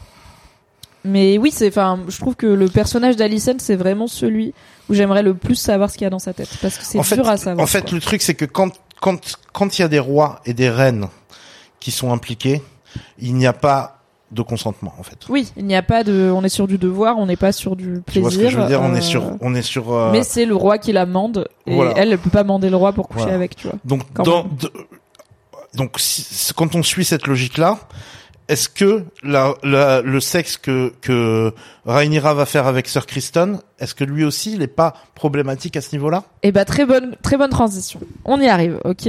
Alicent passe un mauvais moment. Anyway, peu importe le mot qu'on veut mettre dessus, elle Parce passe un que très mauvais Alicent, moment. elle passe un mauvais moment et elle peut pas dire non, mais Criston, est-ce qu'il peut dire non?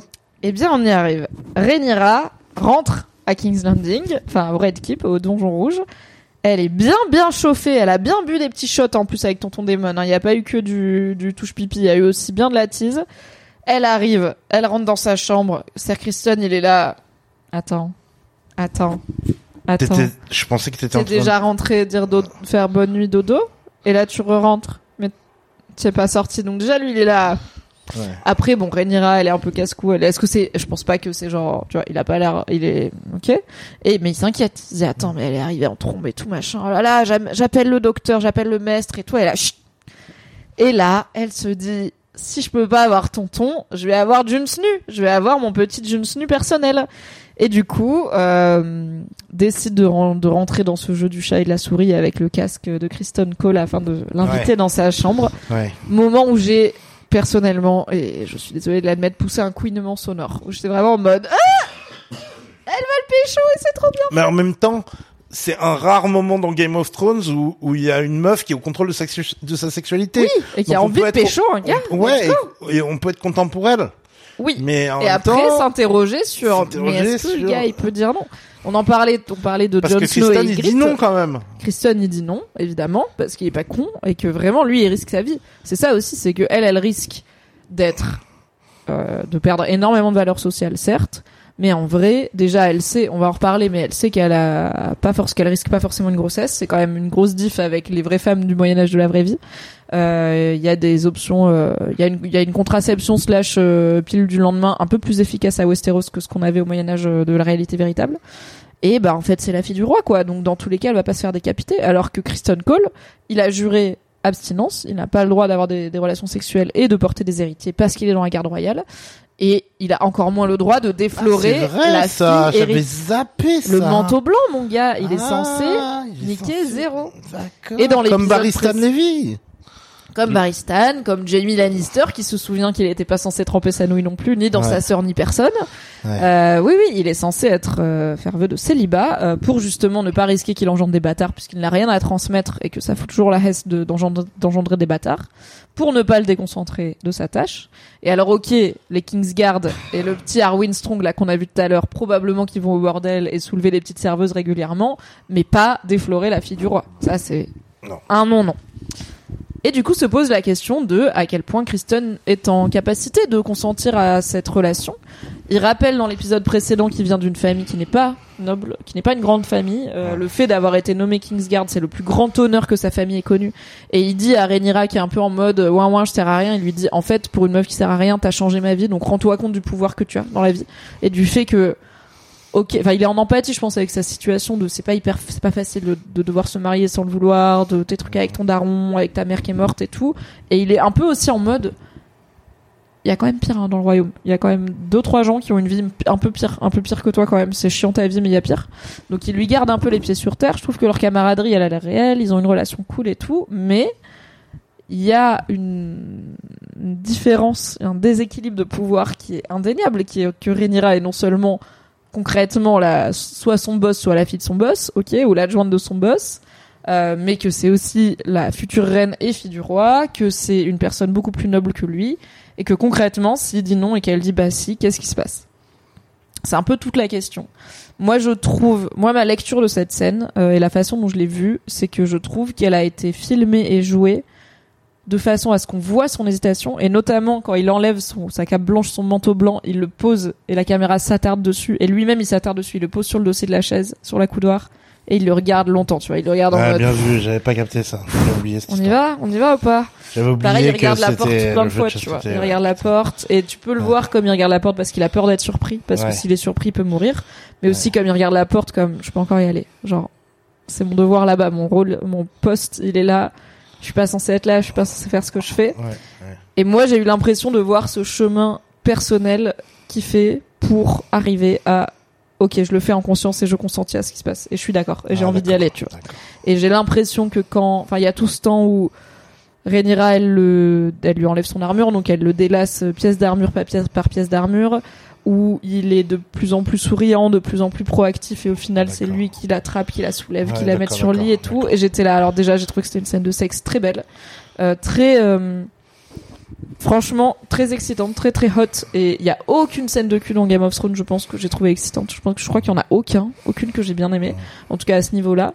Et là, j'étais là, petit soft porn sympa, petit female gaze sympa. Bon, alors en plus, euh, Kristen Cole très jolie, Rhaenyra très jolie, ça aide, hein, c'est des belles personnes. Mais au-delà de ça, genre le moment où elle se penche sur ses poignets, elle commence à lui délasser ses gants, j'étais en mode.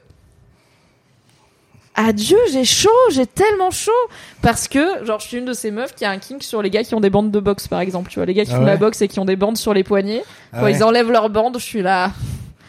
Adieu, euh, adieu, Ouais. vraiment. J'ai revu Pulp Fiction il y a pas longtemps Ouais. que je débriefe dans un excellent podcast qui s'appelle le Film Club. Abonnez-vous, c'est avec Fabrice Florent, c'est déjà dispo. Et euh, dans Pulp Fiction, il y a Bruce Willis qui joue un boxeur qui euh, se retrouve dans un taxi et qui enlève sa tenue de boxeur et du coup il enlève ses bandes et son peignoir et tout. Et quand il défait ses bandes, j'étais là. Bruce Willis des années 90 avec des bandes de boxe. Et du coup vraiment, quand Rhaenyra elle commence à enlever les gants de l'armure et qu'il y a un gros plan avec une lumière toute douce dessus et que ça remonte sur les petites bouclettes de Kristen Cole et c'est pas de doigts, j'étais là ah, mais let's fucking go! Yes c'est hyper hot ce qui se passe et bravo Je quoi. découvre euh, Thirsty Mimi, quoi. Ah oui, Orny Mimi euh, 2020. Mais je suis pas la seule, tu vois. Ça dit d'accord avec Mimi, etc. Donc moi j'ai lu cette scène, mais c'est peut-être parce que ça m'arrangeait aussi. euh, comme il prend le temps de consentir et comme sa relation avec Rhaenyra lui permettrait de dire vraiment c'est non et un peu comme c'est pas la première fois qu'elle tente, Ouais. enfin qu'elle flirte, tu vois. C'est peut-être la, c'est la première fois qu'elle y va aussi cash parce qu'elle est rêve, parce que Damon l'a quand même défroqué lui a probablement calé des, des doigts à des endroits euh, indus et qu'elle est hot, hot, hot, mais et qu'elle est plus vieille aussi. Mais je pense que cette petite dynamique de flirtouille, euh, elle, se- elle, se, elle dure depuis un moment et je pense que moi je l'ai lu comme il peut dire non autant que un quasi roturier euh, embauché par la couronne peut dire non à la fille du roi. Enfin, évidemment qu'il n'y a pas de consentement total, quoi. Mais du coup, c'est intéressant que cette scène pose des questions d'hommes qui consentit, qui consent à une relation sexuelle avec une femme dans un jeu de pouvoir au travail, finalement. Euh, même si, bon, finalement, il risque pas son poste, hein, il risque sa vie quand même.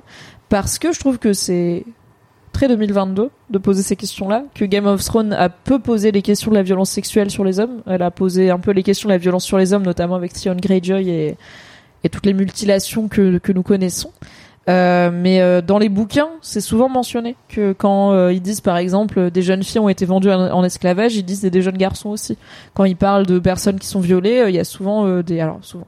En tout cas, c'est évoqué régulièrement dans les bouquins le fait que les hommes aussi sont victimes de violences sexuelles et qu'ils peuvent aussi se retrouver dans des situations où ils n'ont pas forcément envie d'y aller, mais ils sont pas forcément en l'état de le dire sans risquer beaucoup trop. Donc je trouve ça intéressant que cet épisode réalisé par une meuf, qui est le premier épisode où il y a du coup bah, il y a trois relations sexuelles, il y a Daemon Rhaenyra, Alicent Viserys et euh, Kristen Rhaenyra. Elle pose trois fois la question du consentement et du désir et de la légitimité de ce désir de trois façons hyper différentes quoi. Et je trouve que c'est top notch télévision et un degré de subtilité dans la façon d'aborder le- les relations sexuelles qui est qui est très loin de ce que Game of Thrones a fait pour le coup, qui était subtil sur plein d'autres choses mais pas sur le cul quoi. Même sur des trucs intéressants comme Tyrion et Shay et tout, c'était genre même Cersei et Jaime, c'était genre bah, c'est un peu bas de plafond quoi. Comment tu l'as vu toi cette scène de Rhaenyra et Kristen Est-ce que t'as eu aussi chaud que moi? Euh, ouais, ouais, ouais. Ouais ouais, vite fait ouais. c'est vrai. Ah quand même c'est quand même pas. Si, si, c'est vrai. Bah, moi, Rhaenyra, euh, je la trouve, euh, je la trouve jolie, quoi. euh, je la trouve, euh, je la trouve, je trouve ses regards. euh, Elle a je une la- gueule Je franchement. trouve, j'aime bien, moi, je, je- moi, j'aime bien.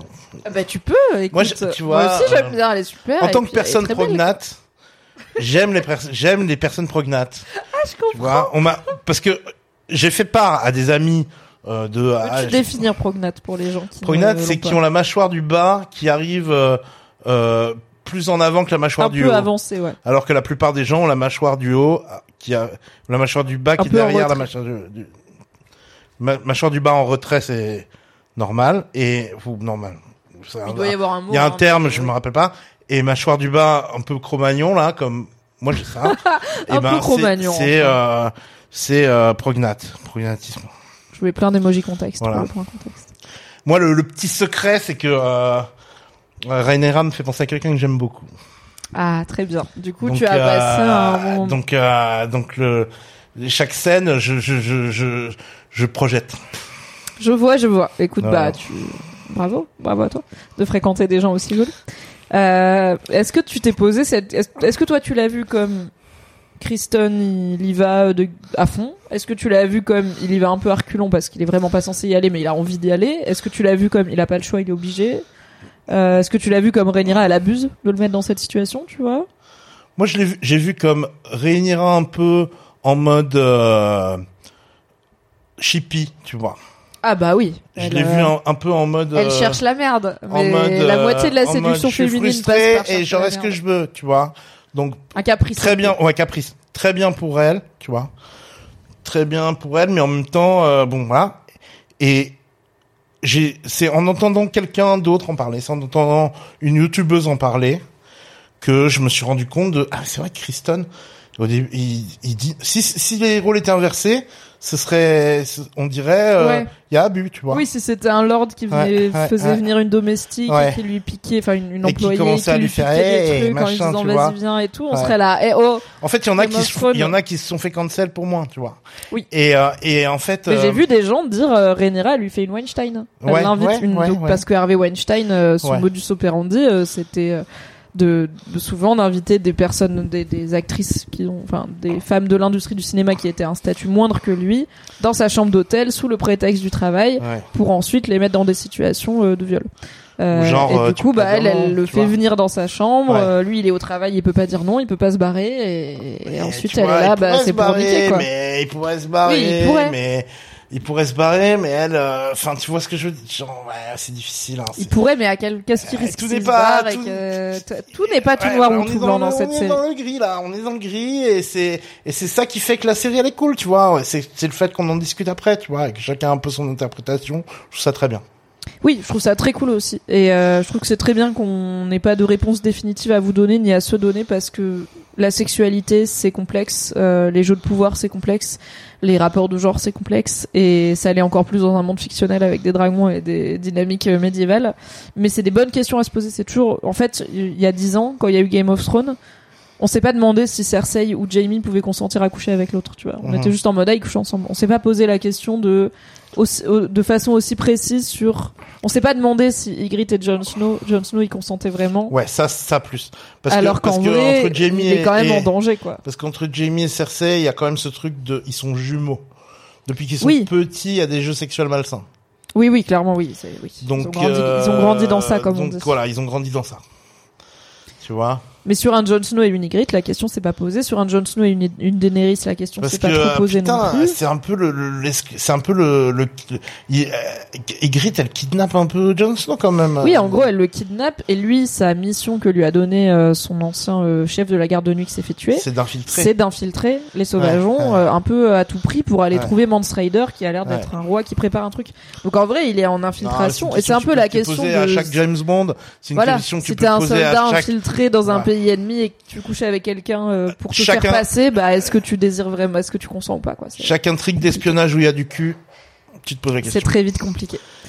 Mais du coup, on a quand même Kristen Cole, he gets it, Rhaenyra, she gets it, it's happening, elle n'est plus vierge. Il y a eu relation sexuelle pour la princesse et en même temps, comme c'est dit très vite, c'est pas comme si à son âge, euh, son propre père ou son propre oncle était vierge euh, et encore puceau. Clairement, euh, la défloration, et- enfin la défloration, la perte de la virginité est beaucoup moins importante chez les hommes puisqu'elle ne s'associe pas du risque d'être enceinte et d'être euh, dé- dévalorisée socialement. euh, c'est une plus grosse affaire pour Rhaenyra. Du coup, moi j'ai eu quand même un petit côté de meuf, c'est pas malin, tu vois. Genre c'est pas malin de niquer ton garde mignon qui est là depuis 10 ans euh, à tes côtés. Ça va être, c'est genre la Mais c'est personne même pas va ça qu'on va lui minute 1 si t'as un enfant brun, on va dire que c'est lui, tu vois. C'est Ouais, mais évident, non, quoi. mais non, parce que là, en l'occurrence, la, la rumeur veut que ce soit avec Damon. Oui, mais si elle pond un gamin et que le gamin il a les cheveux noirs, Ouais, bah on va bien se dire que c'est pas Damon. Bon, ouais, Bon. certes, certes. on va boucler tout ça. Du coup, ce qui nous reste en termes de conséquences à ce qui vient de se passer, c'est que Otto va faire un move. Otto va le tenter. Il a l'info parce que du coup l'espion, on en a parlé, l'espion de Misaria vient lui dire Damon et Viserys euh, et Rhaenyra. Personne ne sait pour Rhaenyra et Kristen. hein. Kristen Cole, personne ne sait, personne ne se doute. Lui, il passe entre les gouttes. En vrai, il a de la chatte il a grave de chance. d'être tombé le soir où Damon et Rhaenyra Ouais, ont fait ouais, sur le bordel parce que n'importe qui qui dirait j'ai entendu dire que Rhaenyra elle a fait des dingues il y a deux jours tout le monde dirait oui on sait c'est oui on sait avec Damon et pendant ce temps Kristen qui en plus est là pour la moitié des discussions parce qu'il est garde royal donc il est tout le temps dans les pièces il doit suer sous son armure en mode ok il parle de Damon il parle de Damon c'est bon c'est pas moi mais vraiment il doit pas passer des très bons je pense que son transit va être euh, très compliqué euh, mais du coup, Otto a l'info et décide d'aller voir, d'aller réveiller Viserys pour lui dire On a vu ta fille et Daemon dans un bordel. Et Viserys, il est là. Et donc, elle est là, dans un bordel en train de faire tu sais quoi? Et Viserys, il dit Bah, dis, je sais quoi, c'est quoi le truc? Et Otto, il est là, j'ai pas envie de le dire. J'ai pas envie de le dire. Mais il lui dit Alors, le terme qu'il utilise, c'est coupling. En train de s'accoupler. Donc lui, ce qu'il dit, c'est qu'il y a eu fornicage total. Ce qui nous, nous, nous le sachons. n'est pas 100% vrai. Alors on met la limite où on veut, mais en tout cas il n'y a pas eu pénétration vaginale a priori. Il n'y a pas eu rupture de virginité sacrée de l'époque. Tout ce qui le- tout ce qui les intéresse, c'est est-ce qu'il peut y avoir enfant.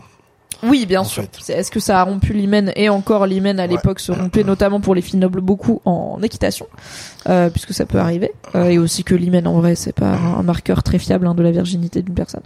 Euh, mais effectivement, est-ce qu'il y a eu rapport sexuel qui pourrait donner un bâtard et qu'on sait compter comme une défloration ou pas? Il y a eu perte de vertu et de, de pureté sociale, ok, mais est-ce que ça a été très grave? Ce que Otto il dit, alors est-ce qu'il le croit ou pas? Ou est-ce qu'il. En gros, est-ce qu'il a eu les infos exactes? Et lui, il exagère en disant qu'ils ont carrément couché ensemble. C'est pas clair parce que Ou est-ce qu'il a eu des infos erronées, un peu exagérées, et lui-même il fait le téléphone arabe de euh, ah oui ils étaient carrément en train de coucher ensemble et après ça va s'aggraver? On ne sait pas. Le gamin était pas dans la pièce, il peut pas savoir qu'ils ont pas fini. En effet, mais il peut pas non plus savoir qu'ils ont commencé. Il les a vus se rouler des pelles, ça a duré genre deux minutes, douche comprise, euh, c'est quand même un peu rapide. Qu'est-ce que qu'est-ce qu'on fait de Otto Hightower dans tout ça Est-ce qu'il bah, est Otto, Otto, Otto est-ce Hightower, qu'il est que peu- auto-centré Est-ce qu'il bosse un peu pour le bien du royaume Euh, Est-ce que quand il va le dire à Viserys, en il fait, est content de pouvoir faire couler. Rhaenyra Ou est-ce qu'il est, il est saoulé Est-ce qu'il a un peu peut-être d'empathie aussi pour ce père qui doit gérer sa fille Il a une fille du même âge. Qu'est-ce qui se passe chez Otto Hightower Non, non, Otto Hightower, il est là, il est sans pitié, Otto Est-ce qu'il Hightower. est auto-centré Bravo Bernard, je l'ai dit, je l'avais même pas. Trop bien. Otto, Otto, Otto Hightower, il est, il est là pour euh, faire avancer sa house, faire avancer, faire survivre sa house, Yes. faire survivre la house of Hightower. Euh, euh, un- un- un- donc il, euh, il. Ensuite, Ah, il poucave de ouf. ensuite, Viserys embrouille sa fille. Ouais. Sa fille lui dit très bien, je vais faire mon devoir, je vais me marier avec Lénore. Attends, non, entre-temps, quand il cafte, il y a Alicent qui Ouais, écoute. Alicent et la écoute. première personne qui confronte Et la- Rhaenyra, et c'est Ouais. très important, c'est Alicent. C'est Alicent et la Alicent la juge un petit peu et en qui mode est dégoûtée. ouais, elle est dégoûtée parce qu'elle est dégoûtée par l'inceste. Le sister wiving, c'est pas cool. Moi, je pense qu'elle est aussi dégoûtée par une jeune femme qui se déflore, tu vois. Elle est Ouais. dégoûtée. Moi, je l'ai vu plus comme un truc, mais parce que j'avais un peu oublié son côté hyper religieux dans les bouquins. Mm, mm. Je l'ai vu plus comme un truc de un peu meuf t'es une salope, tu vois, de, de Mhm. slut shaming de sa pote et un peu de meuf, on- genre tu sais que c'est tout ce qu'on a dans le monde en tant que femme, c'est notre statut maritable, enfin mariable, c'est notre statut de pureté, c'est enfin t'es en train de tout gâcher. Mhm. Pourquoi pour faire rejoindrait avec ton oncle, tu vois? Alicent elle est un peu plus mature. tu aspect-. Ouais, mais ce qui rejoindrait aussi cet aspect, il faut jouer les, il faut jouer au, au jeu euh, selon les règles. Ah mais Alicent elle est pas là pour Euh, renverser le système de l'intérieur. exactement, hein. Elle est là, il faut se plier au qui, système. qui fait qu'elle se plie quand elle, quand elle fait du sexe avec euh, Viserys aussi. Oui. Tu vois Et je pense qu'il y a un peu espèce de, de consentement. Euh, Il y a de la jalousie dans Alicent, Ouais, ouais, de ouais. la de la liberté, du- de, l'impertinence de Rhaenyra, Exactement. de sa et aussi de la possibilité qu'elle a d'envoyer chier beaucoup de choses. Là où. Alicent, qui n'est pas fille du roi, aurait pu envoyer chier moins de choses. Et on voit bien qu'au final, alors on l'a pas vu essayer de se rebeller, c'est peut-être moins dans sa nature, mais elle subit aussi beaucoup de choses, Alicent, et elle voit Rhaenyra qui a l'idée de subir 10% de ce qu'elle subit, pète un câble et fait des caprices, qui finit par aller faire nimp euh, potentiellement avec son oncle dans des bordels. Et elle est là, mais girl, mais moi, je, genre, je subis tous les jours d'avoir réussi à tirer le meilleur des options que j'avais en tant que meuf et c'est déjà pas ouf.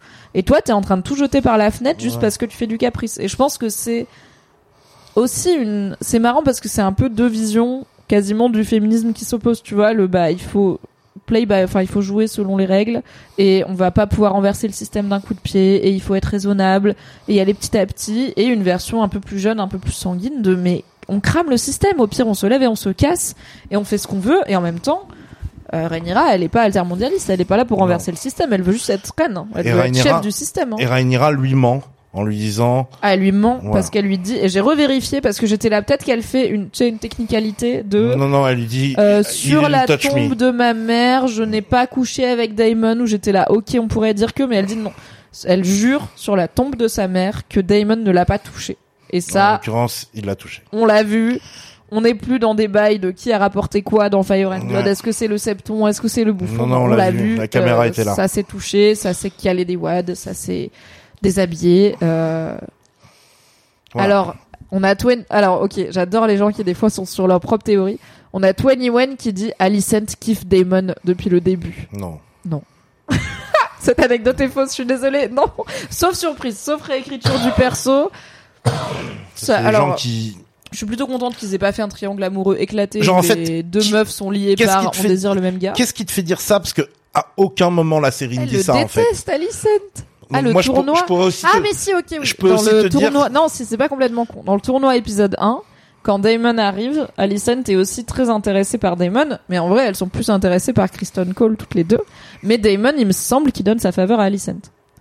C'était un truc. Et vraiment, non, Alicent n'est pas euh, n'est pas spécialement intéressée par Damon. Alors, est-ce qu'à un moment, elle s'est dit tiens, quitte à épouser un Non, des deux Targaryens donne sa faveur euh, à Damon. Il me semble que Damon demande la faveur à Ah Alicent d'accord. et euh, Kristen demande celle de Rhaenyra. Ok, d'accord. Euh, Est-ce que Alicent s'est peut-être dit un jour entre les deux frères Targaryen, entre Viserys et Daemon, je me taperais plutôt Daemon, peut-être, peut-être qu'il pourrait la blâmer. Mais elle est pas, en... je pense pas qu'elle est dans une démarche de jalousie envers Daemon. Je pense qu'elle est dans une démarche de, elle est perturbée par les gens plus libres qu'elle parce qu'elle comprend pas. Euh, Enfin, elle est là en mode, en fait, le système il est comme ça, donc ça sert à rien de se rebeller contre. Et aussi parce que elle, elle a moins de pouvoir factuellement que Rhaenyra et que Daemon, quand bien même elle est la femme du roi. Et que du coup, je pense qu'il y a aussi une frustration de oui, bah ok, faites des caprices, faites votre vie et tout, mais à la fin, euh, vous allez finir par devoir rentrer dans le rang et faire comme comme moi et comme tout le monde quoi. Et aussi, elle a une vie de merde quoi. Quand on quand on quand on on en fait euh, son hobby numéro un de faire des théories sur les séries, on essaie quand même de lire ce que la série essaie de nous nous faire comprendre. en La fait. série nous donne plus un dégoût un peu Exactement. misogyne et un peu inceste, enfin un peu anti-inceste aussi. Elle est euh, anti-inceste. de de de Alicent envers Rhaenyra. Voilà. Et, euh, et je pense aussi une inquiétude un peu légitime de, de, de femme à femme, de en fait Ouais. meuf, t'es en train de gâcher le seul truc que t'as quoi. Si t'as plus ta virginité, ta pureté, et que t'es plus un bon parti, ta vie ça va être l'enfer. Et Ouais. elle lui dit d'ailleurs au début dans le jardin, euh, la plupart des femmes de, de notre rang n'ont pas le choix de leur mari, Ouais, ouais. ne serait-ce qu'entre deux personnes. Toi t'as le choix Ouais. entre des douzaines, tu vois. Et ok ils se battent pour ta fortune en plus, enfin et pas que pour toi, mais en vrai mieux que elle de- est goldée, euh. Rhaenyra. Elle a le choix que Alicent Ouais. a jamais eu. Et je pense que dans l'énervement d'Alicent, il y a beaucoup de meufs. Si j'avais eu ça, je l'aurais pas gâché à coucher avec mon tonton, quoi. Si j'avais eu le choix, j'aurais pris le meilleur mari possible. Et Donc- toi, t'es en train de faire nimp. Et ouais, bah, en même temps, Rhaenyra, elle est là, je m'en fous de vos règles, je vais faire ma vie. Donc Rhaenyra a capté que Otto Hightower a capté. Oui, parce que elle lui dit. Elle lui dit, mon père l'a dit. Enfin, au début, elle dit, on m'a dit que. Ouais. Et Rhaenyra, elle commence à creuser. Elle fait, ok, on m'a pas dit que. Ton père l'a dit. Enfin, mon père l'a dit à ton père. Ouais, j'ai entendu. J'ai entendu. Donc ensuite, Viserys embrouille sa fille. Non, Viserys embrouille, embrouille Daemon d'abord. Je crois. Attends, j'ai J'ai noté. Gna gna gna, espion, Otto Viserys, Alicent Rhaenyra, Daemon Viserys et le plan de Viserys. Oui, d'abord c'est ça.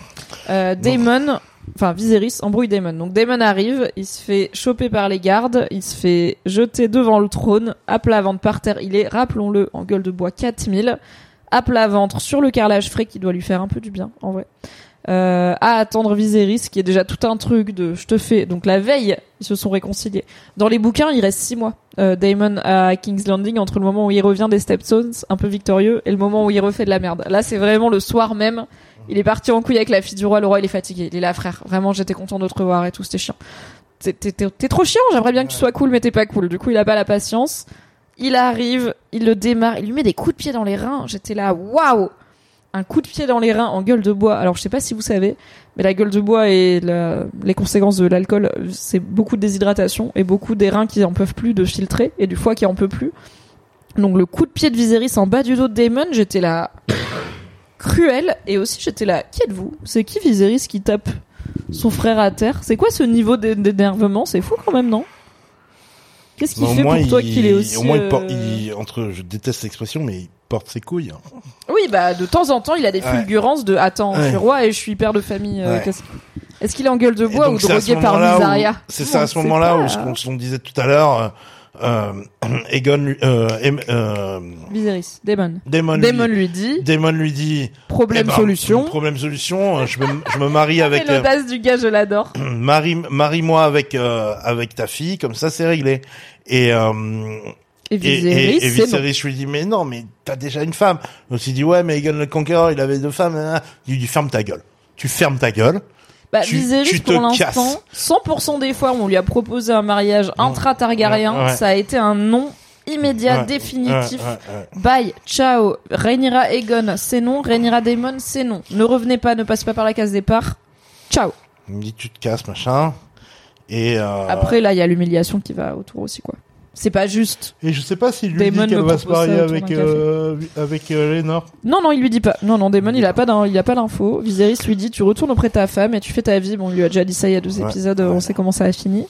Euh, J'espère qu'on va voir la femme de, de Daemon à un moment. Je Moi, trouve j'espère que ça pas, commence à la avis- build un peu ce truc de il la déteste tellement. En vrai, c'est juste une meuf. Hein. Il y a, enfin, normalement, je crois, c'est juste une meuf. Il y a pas de, elle est pas ultra détestable. C'est juste Daemon, c'est un connard et du coup, il aime pas les meufs et il aime pas les gens, quoi. Et elle est pas hyper fun parce que c'est un mariage d'intérêt et pas d'amour. Mais j'aimerais bien qu'on la voie un moment, tu sais, genre en fin de. Ah, j'ai peut-être oublié un truc, ok. Euh, mais qu'on la voit et que ce soit juste une meuf, mais qui est sympa, tu sais, qui est ce truc où le gars il en parle comme de la pire personne pendant toute la saison, et à la fin tu la vois et elle est adorable, et elle est genre un peu ultra sexy en plus. disent qu'elle est moche. Enfin, Ouais, il dit qu'elle est moche. ouais, il ouais. Imagine, c'est comme dans ce film avec Will Ferrell et Mark Wahlberg, où Will Ferrell, sa femme, c'est Eva Mendes. Ouais, ouais. Et il arrête pas de dire, je suis désolé, ma femme est pas belle, euh, elle s'habille mal, elle cuisine mal, alors c'est Eva Mendes, genre gaulée comme une fusée euh, Tesla, là, machin, qui fait des petits plats, et Mark Wahlberg, il est là, qu'est-ce qui se passe? J'adorerais que ça soit la vanne. Avec Damon et sa femme, mais je sais pas si on va l'avoir. Mais en tout cas, oui, il l'a pas choisi, il l'aime pas. C'est pas une Targaryen, aussi, en vrai, euh, fondamentalement, Damon. Elle est dans le Veil, non Elle est là où il y a la. Elle est dans le Veil, tout à fait. Là où il y a l'en- l'enfant, le breast- breastfeeding. Ouais, ouais, euh, c'est les là. C'est là où il y aura Ouais. euh, plus tard euh, Lisa, Lisa Harrid, la sœur de Kathleen Stark, qui, Ouais. qui fait l'allaitement, la Lecce League. Fabrice Florent, coucou, qui fait la Lecce League un peu tard. Euh, ok, bon bah du coup Damon propose, on s'épouse. Viserys dit Ouais. c'est non. C'est non. Et Viserys va plutôt aller faire deux choses importantes, trois choses importantes. Il va aller parler d'un certain poignard à sa fille, il va aller virer une certaine personne, et il va aller faire livrer une certaine boisson. Du coup, parler d'un certain poignard à sa fille. Il parle, il du poignard à sa fille. Ouais. Alors attends, attends. Enfin, d'abord, il parle avec Attends. sa fille de. Moi, ce que j'aimerais, moi, ce que j'aimerais, Oui. avant qu'on rentre dans les détails du poignard, Oui.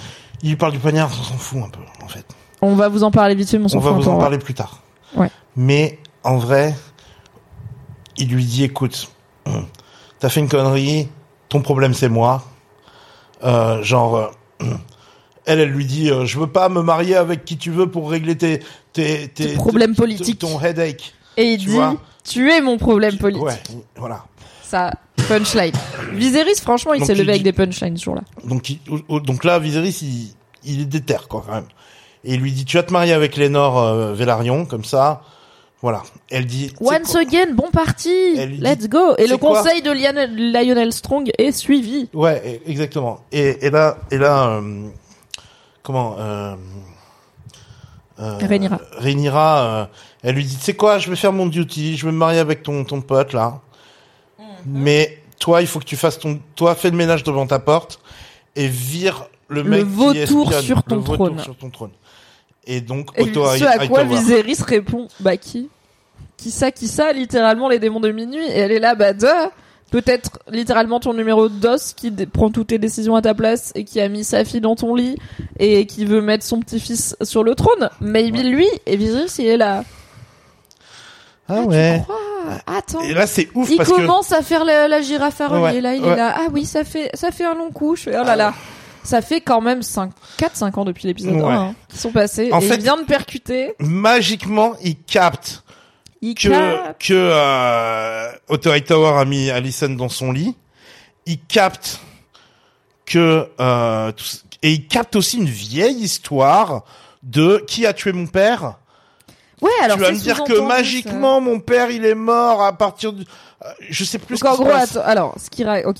Ce qui est, on reviendra Ra- à la scène du poignard après. Donc là, on va enchaîner. Euh, donc Rhaenyra dit à Viserys, ok, je me marie avec Lénore euh, Velaryon. En, en attendant, toi, tu gères ta main du roi.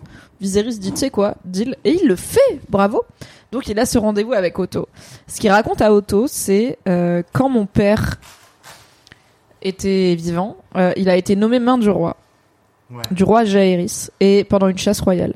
Et ça a duré cinq jours. Et ensuite, il est mort immédiatement, euh, enfin au bout de cinq jours seulement à être humain. Il est mort d'une maladie. Mystérieusement. Of a burst belly, il dit, ce qui dans le livre est décrit comme ce qui ressemble être une forme d'appendicite. Hein, c'est, il y a pas de, il me semble pas que dans le livre c'est amené comme un potentiel complot, mais bon, ça reste la main du roi qui se fait tuer. Euh, et c'est à ce moment-là que du coup le père de Viserys qui était un Targaryen euh, n'a plus bah, est décédé, il n'était plus main du roi et que le roi a choisi une nouvelle main qui était du coup Otto Hightower.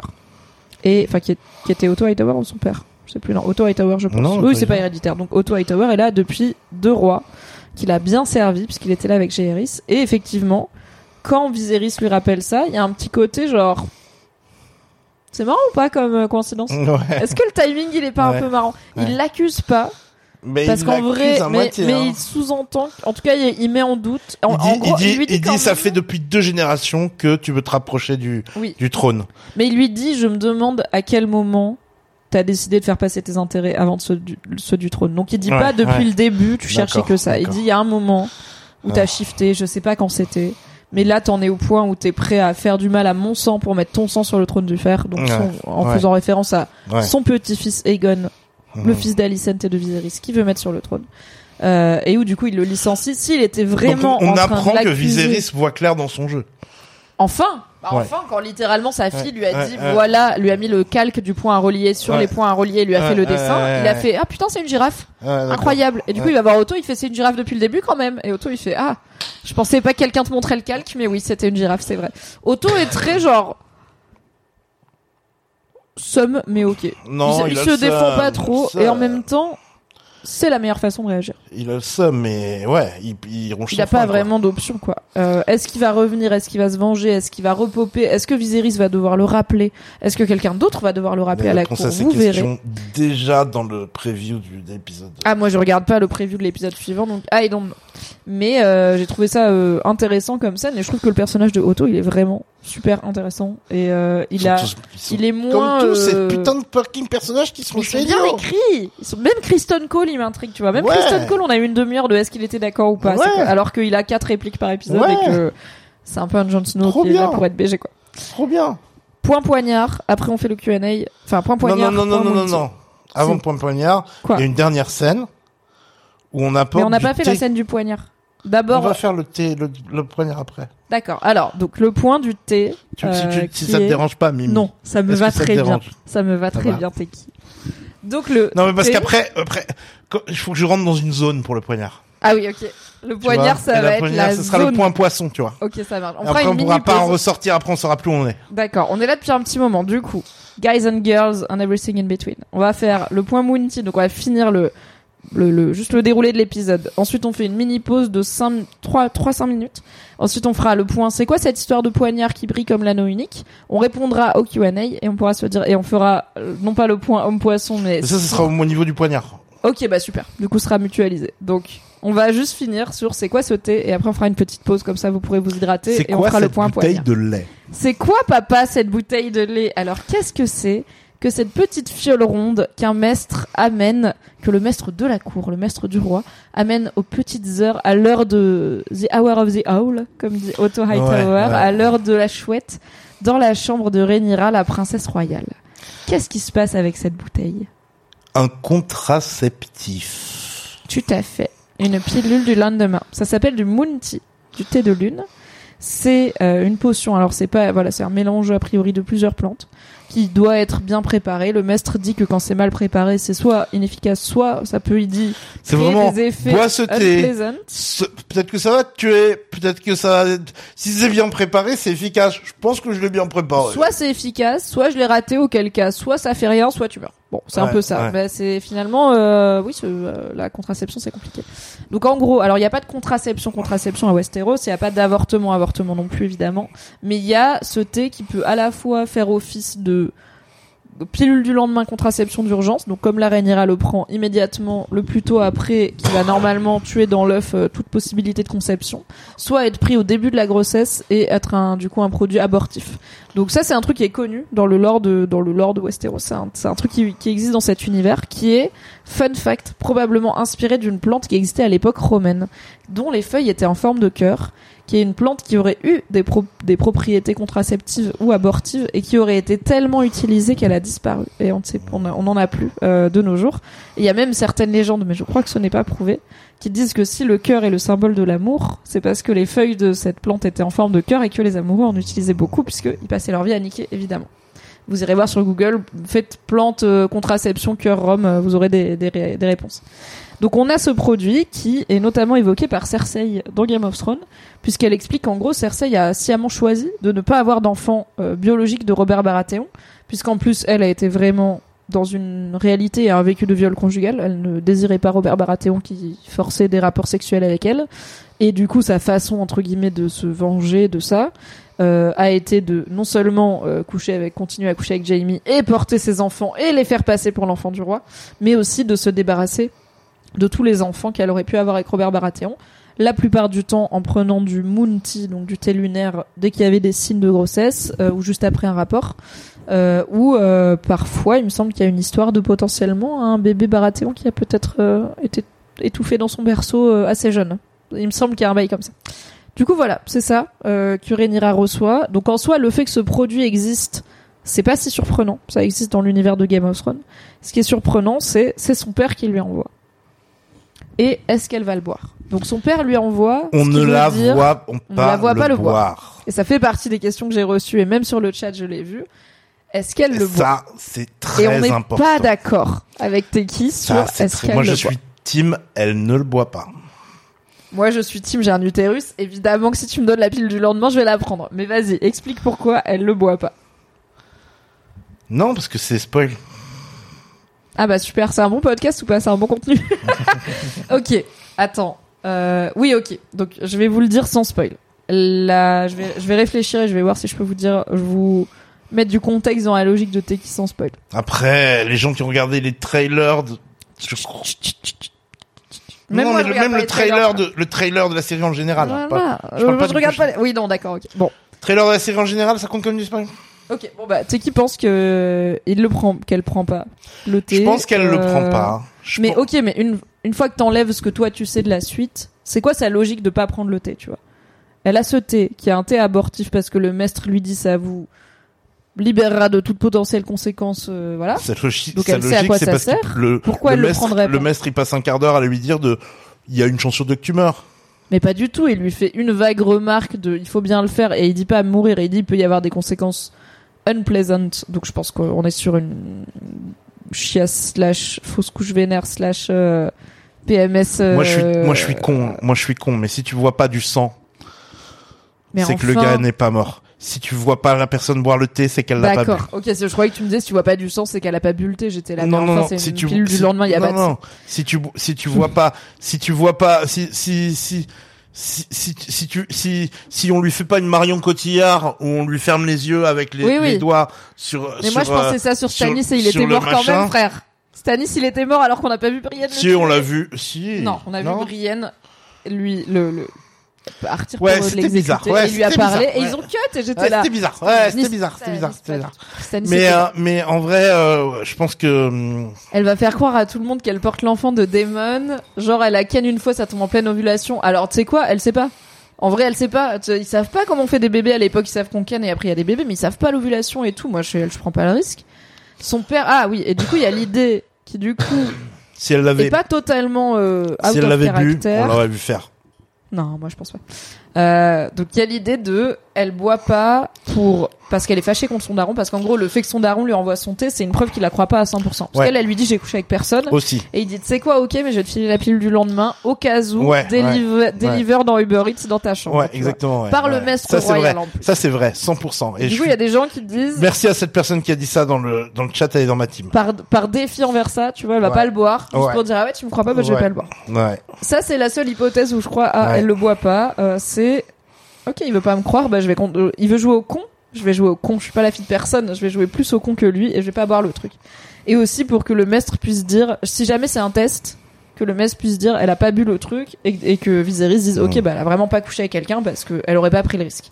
Mais moi, ma take, c'est que elle boit le truc, euh, parce, enfin, elle boit le, le- la pilule du lendemain là, euh, parce que le, parce qu'elle est trauma par le fait que sa mère soit morte euh, en couche, parce qu'elle est trauma par les risques de la grossesse dans cet univers, parce que elle a aucune envie que sa vie s'arrête, et, je pense que Alicent lui donne aucune envie de.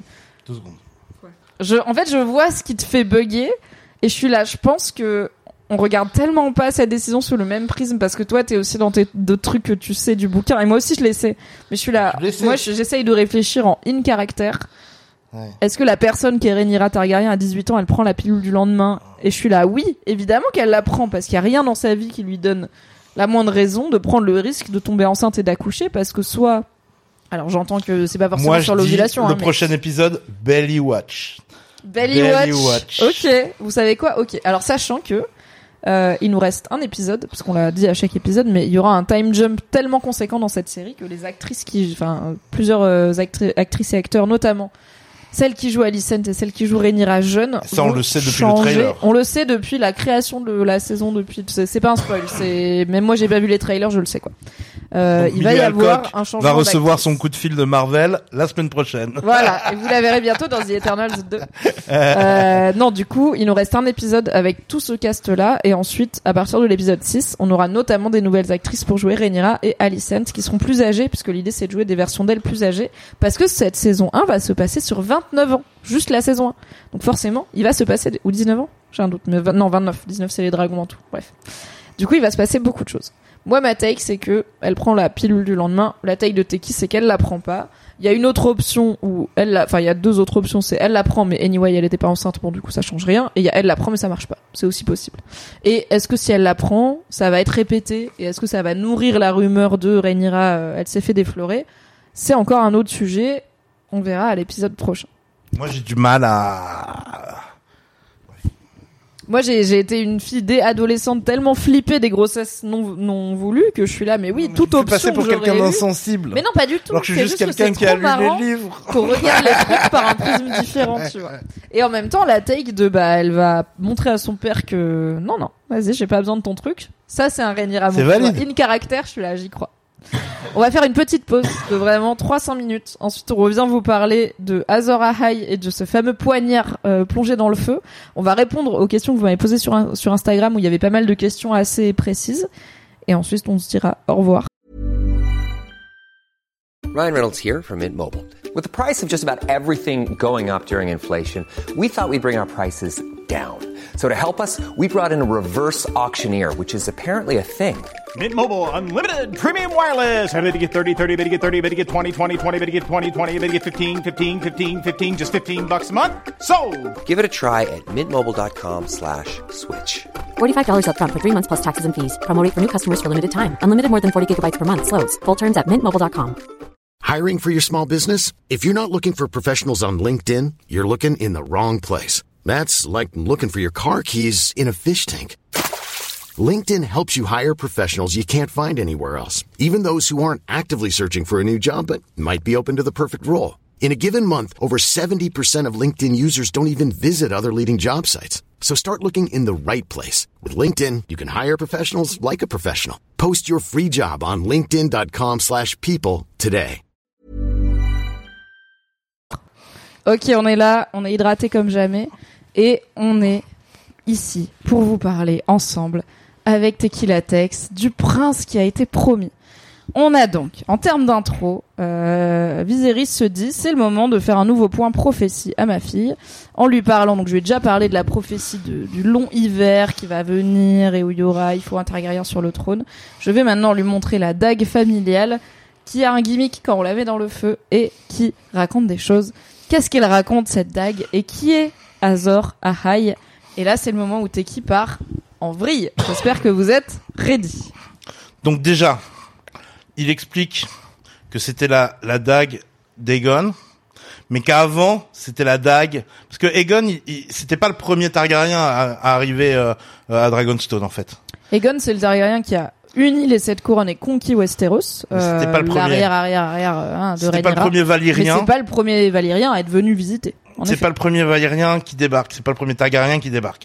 Il a un grand-père ou un arrière-grand-père, je sais pas, il y a 70 ans, je crois. Bah, ils ont exploré quand même, qui- quoi. sept générations, sept générations qui arrivent avant hein. Aegon. Arrière, arrière, arrière, arrière. Ouais, tu vois. Et cette dague appartenait à ce gars Mhm. et, et, et, euh, je sais plus comment il s'appelle. Et, euh, Oula, les noms. Et, et Attends, il y, y a un arbre généalogique, on l'a peut-être dedans. ce gars qui était qui était parti de Valéria euh, juste parce qu'il avait eu la, la prophétie, le Doom et, et qu'il sentait que ça sentait le roussi. Lui, il est parti, il est parti à, à Dragonstone. Dragonstone, ça lui suffisait. Hein. Il était très content. hein. Il était là avec sa petite famille dans la Nare aussi, pas tr- pas si loin de ça de, de, de Valyria, mais en gros, il était parti de Valyria parce qu'il sentait que Valyria ça allait Moi, J'ai partir en juste les parents de Aegon le Conquérant. C'est Aerion et Valena, euh, Aerion Targar- Targaryen et Valena Velaryon. Mais euh, je n'ai pas, je n'ai pas plus. Donc c'est déjà à moitié Velaryon, euh, Aegon. Ah, mais les Velaryon et les Targaryens ont bien, bien taffé Ouais. ensemble. Écoutez. Et donc, euh, et donc en gros, cette génération avant, elle est déjà là cette dague.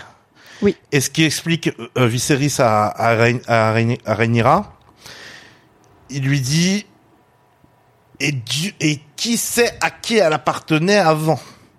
Donc cette dague, Et il là, est, il est ça part en impliqué. couille. Il cette est dague impliqué. qui cache un secret. C'est nouveau cette histoire de feu. Attention, oui. Ça, c'est- le secret, il arrive au niveau, il arrive au moment d'Egon. Oui, ok, Tu vois? je vois. Parce que donc déjà l'information qu'on n'avait pas avant. Déjà c'est la dague que Arya utilise pour tuer le Le Night King. le Night King. hein, C'est dans- la dague qui plante Bran, c'est la dague, enfin qui, C'est la dague qui plante Bran, c'est la dague en et qui donc c'est elle est en acier valyrien. tout à fait. Exactement. Donc elle est un peu magique etc. Elle a dans elle est en acier Elle a un nom, elle s'appelle Catspo. On a fait un point Ouais. dague et arme avec Fab dans l'épisode précédent parce que c'était Très bien. Donc les gens savent. En fait là, on apprend et ça c'est un truc qu'on ne sait pas ni dans les livres ni rien ni ni dans le World of Ice and Fire, on apprend que cette dague elle date de Valyria en fait. Elle est très très vieille. elle est très ancienne, elle est ancienne, elle est avant, elle, elle est pas arrivée euh, avec, elle n'a pas été forgée par Egon.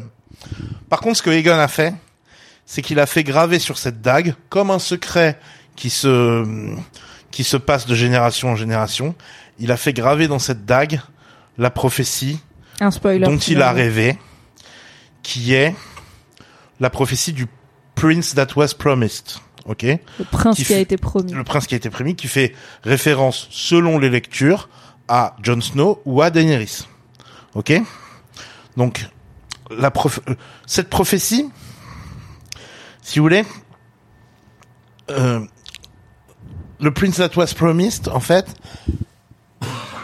Genre, attends, une- attends, j'en profite juste pour dire, tout ça c'est de l'invention par rapport au livre, dans le sens où cette prophétie existe dans le livre, mais il n'y a pas d'idée euh, du fait qu'elle est gravée sur cette dague. Toute cette scène où la dague, quand tu la mets dans le feu, elle révèle cette prophétie. Et tout le fait le que les. Targaryens soient porteurs de prophéties sur l'avenir de Westeros et un long et un long hiver et une longue nuit, c'est des inventions de House of the Dragon. Donc nous-mêmes là, on est en terrain inconnu. On ne sait pas ce qui ça va être quoi Non. les enjeux. On ne sait pas. On connaît Non, la prophétie pas- de Azor. Ahai. c'est pas, c'est pas, Mais c'est on pas sait vrai. pas que les Targaryens, ils sont maîtres de cette prophétie-là, tu vois. Si. Parce que Rhaegar, Ah. il la connaît cette prophétie. Oui, mais Rhaegar, c'est un grand drama. la prophétie, oui, un drama la prophétie, elle Donc, existe dans les livres. Rhaegar, c'est le père de Jon Snow. Ok, rappelez-vous que le père de Jon Snow, c'est un Targaryen qui a couché avec Lyanna Stark, la sœur de Ned Stark. Et c'était un barde et un poète. Et du coup, lui, il connaissait la prophétie, mais Il cette connaît, cette idée de les Targaryens sont porteurs de cette prophétie de, de, de, de père en Elle fils, enfin, d'héritier en héritier, n'existait pas avant. Mais elle make sense. Elle est Oui, éclairée Peut-être par que la c'est série. juste que Daenerys savait pas l'info parce qu'elle a été Daenerys savait pas l'info, mais Rhaegar l'avait. Ok, ok, ok, ok. Donc, ok, mais c'est nouveau quoi. en tout cas, voilà. Donc, donc, euh, euh, Aegon. Rhaegar, c'est pas Aegon- un dragon. Non, c'est Vagar le dragon. Et Rhaegal, c'était un dragon de Ouais, Daenerys. exactement. Donc, euh, On en peut donc, euh, euh, comment? Aegon fait graver par les pyromanciens, donc les pyromanes. Magicien euh, du feu. les Il dit magiciens les derniers pyromanciens. Ouais. Il y en a plus. Mais si, parce qu'ils Ou alors on les voit, on les voit. on- ils- c'est Non, c'est qui- des cracheurs de feu, t'es qu'il Non, mais c'est eux qui gèrent le, le Wildfire qui, à l'époque du Mad King. Ah oui, mais je dirais pas, on les voit. Bon, en Si, tout on il y les a voit, un ordre les de pyromanciens. Ouais. Pour moi, c'est pas pareil gérer le wildfire qui est un peu être artificier. Tu vois, c'est de Ouais, ouais, le feu grégeois, donc c'est ce feu vert que Tyrion notamment utilise dans Game of Thrones. Ça, c'est du napalm. Il y a des, cas, y a des gens qui gèrent ça. Et apparemment, oui. Et du coup, il y a une, bah, il y a une genre de magie du feu. En tout cas, ils ont gravé dans cette dague. Ils ont gravé dans cette prophétie. dague une prophétie qui est la prophétie du Prince That Was Promised. Mm. Mais la prophétie, il faut pas confondre la prophétie du Prince That Was Promised et l'histoire dont elle est inspirée. Oui. En fait, la, la prophétie du Prince That Was Promised, c'est pas genre il va y avoir un prince qui était promis. C'est pas, c'est au-delà d'être, c'est plus que juste. Il va y En avoir, gros, la prophétie dit il y a une histoire qui va se répéter. ouais, voilà, Et exactement. du coup, il y a deux choses. Il y a cette prophétie et il y a l'histoire de base qui est censée de base. se répéter selon cette prophétie. qui est la Tout comme, première. euh, je sais pas, s'il y a une histoire qui dit, par exemple, une prophétie qui dit Jésus va ressusciter, bah il y a une histoire quelque part, c'est la Bible qui dit c'est qui Jésus et qu'est-ce qu'il a fait. Bah c'est pareil quoi. Mais nombreuses fois, on a parlé de Azor Ahai et les gens disent euh, est-ce que c'est Jon Snow Est-ce que Jon Snow c'est Azor Ahai? En fait, il y a déjà eu un Azor Ahai. la Azor question c'est est-ce que Jon Snow et, A- et Azor et est-ce que Qui Dany est censé est, se et réincarner. Azor Ahai re- reborn? Oui. réincarné René. Et ça peut être, et ça c'était un vrai plot point dans Game of Thrones, un prince ou une princesse, puisque en haut valyrien, qui est d'ailleurs la langue que Daenerys, que Rhaenyra et Daemon parlent entre eux, qu'en haut valyrien c'est un mot neutre euh, en termes de genre, donc le prince ou la princesse qui a été promis ou promise, c'était qui Azor Ahai? Moi, j'aimerais qu'on se pose la question de voilà les origines de cette de ce truc. Oui. C'est quoi l'histoire de base? Et aussi L'Ancien Testament de la Baï, quoi. et aussi de se poser la question de d'où viennent ces Valériens? Quelle est l'origine des Valériens? Toutes ces questions-là, c'est des questions qui sont vaguement répondues dans les bouquins en mode la légende dit que, mais il n'y a pas de source écrite parce que tout le savoir euh, qui, qui qui était emmagasiné à l'époque du Doom of Valyria a disparu avec le Doom of Valyria. Oui. Donc, toutes ces, tous ces secrets-là, personne ne le sait. Or, il se trouve que, encore plus à l'est de Valyria, encore plus à l'est des Dothraki, derrière la chaîne de montagnes que les Dothraki n'osent pas franchir, derrière tout ça, et sandwiché entre ça et, et, et Achai, Donc tout à l'est de Essos. Tout, Tout à l'est de Essos. Il y a Westeros et à l'est de Westeros il y a Essos, qui est l'autre continent, en gros qu'on connaît. Donc là on va tout à l'est de ce continent-là. En gros si on était dans notre monde, on franchit l'Oural, on traverse la Russie et on arrive en Orient. on arrive en Orient, et il y Un a... endroit dont on connaît très peu de choses dans l'univers de Game of Thrones, puisque c'est l'endroit le plus loin de Westeros et que les gens ne sont pas curieux finalement. Et il y a Yiti, dont on a déjà abordé, qu'on a déjà abordé, Oui. euh, puisqu'il il, il risque d'y avoir une, un, un spin-off animé euh, au sujet de, de, de, de, de Yiti euh, qui va arriver. Yiti, ce sont, c'est l'équivalent de la Chine. Euh, donc euh, c'est un empire, the Great, the, non, the Golden Empire of Yiti. Donc tout est en or. Il y a des il y a des empereurs. euh, ça Chine ressemble à la Chine euh, médiévale, quoi. La Chine, but make it gold. Ouais, ça, ça ressemble à la Chine médiévale. Ah, Il y a, il y a un Japon qui est Leng, euh, la ville, de, le- le- l'endroit de tous les mys- mystères, etc. Ouais, beaucoup de Ouais, toutes les magies, etc. mystères, de, de compétences. Ouais, parce que euh, les, les masters ils savent pas trop ce qui se passe dans cet endroit-là, donc ils Oui. déguisent ça en plein de mystères, de machins, de trucs. Bon, alors, qu'au final, bon bah c'est une, c'est une, c'est une société qui existe avec des gens qui que tu trouves sur les marchés, que tu Oui. trouves sur les qui sont qui sont dans les ce regard très colonisateur, Ouais, très, exactement, très exactement, occidental exactement. de ah c'est des choses mystérieuses et exactement. tout. Mais Alors euh, que si tu demandes à un gars d'Iti, il sera là, frère, c'est Et de puis- la poudre à canon et du café, hein, Ouais, et puis comme quand quand quand Daenerys se balade sur les marchés à Quartz ou à je ne sais quelle ville euh, d'Essos, elle en rencontre des gens de Yiti. Oui. Donc c'est pas euh, des gens légendaires euh, qu'on Voilà. ne voit jamais. C'est juste que pas pour des- les gens de Westeros, Ouais. c'est tellement loin que c'est très alien quoi. Ils sont ils, ils existent. Et donc ils ont cette, cette cette civilisation. Cette civilisation, elle s'est fondée après ce qu'on appelle la Long Night. OK? Donc elle est ancienne de ouf. Oui. Genre pré pré. First Man etc. Pré invasion des enfin elle est euh, non, elle est pas pré First Man mais elle est pré euh, Invasion des Andal. ouais, elle est pré invasion des Andal. Ça c'est des trucs que je vous fais pas le contexte, vous irez Mais voir, euh, hein, voilà, elle est, elle ancestrale quoi. Elle est ancestrale cette euh, Attends, je mets juste l'orthographe de Yiti parce qu'il y a quelqu'un qui était sur Iti. c'est Yiti Yiti. Et donc, cette civilisation, aussi ancestrale qu'elle soit, elle estime être l'héritière d'une civilisation encore plus ancienne. Alors, vous Et suivez là, bien? Le- J'espère que vous suivez. Parce Donc- que là, on n'a pas pris la bretelle de sortie. On va prendre un virage, il va être serré. Acc- Accrochez vos ceintures. Vous allez rester focus. On y va. Ok? Donc il y a, Vas-y. il y a le Golden Empire of Yeti, mais Bisous, avant ça, qui englobe tout un pan de désert, tout un truc, jusqu'à de Ashai à Yeti en passant par Leng et toute cette partie extrême est de de de, de la carte des sauces euh, jusqu'au Shadowlands.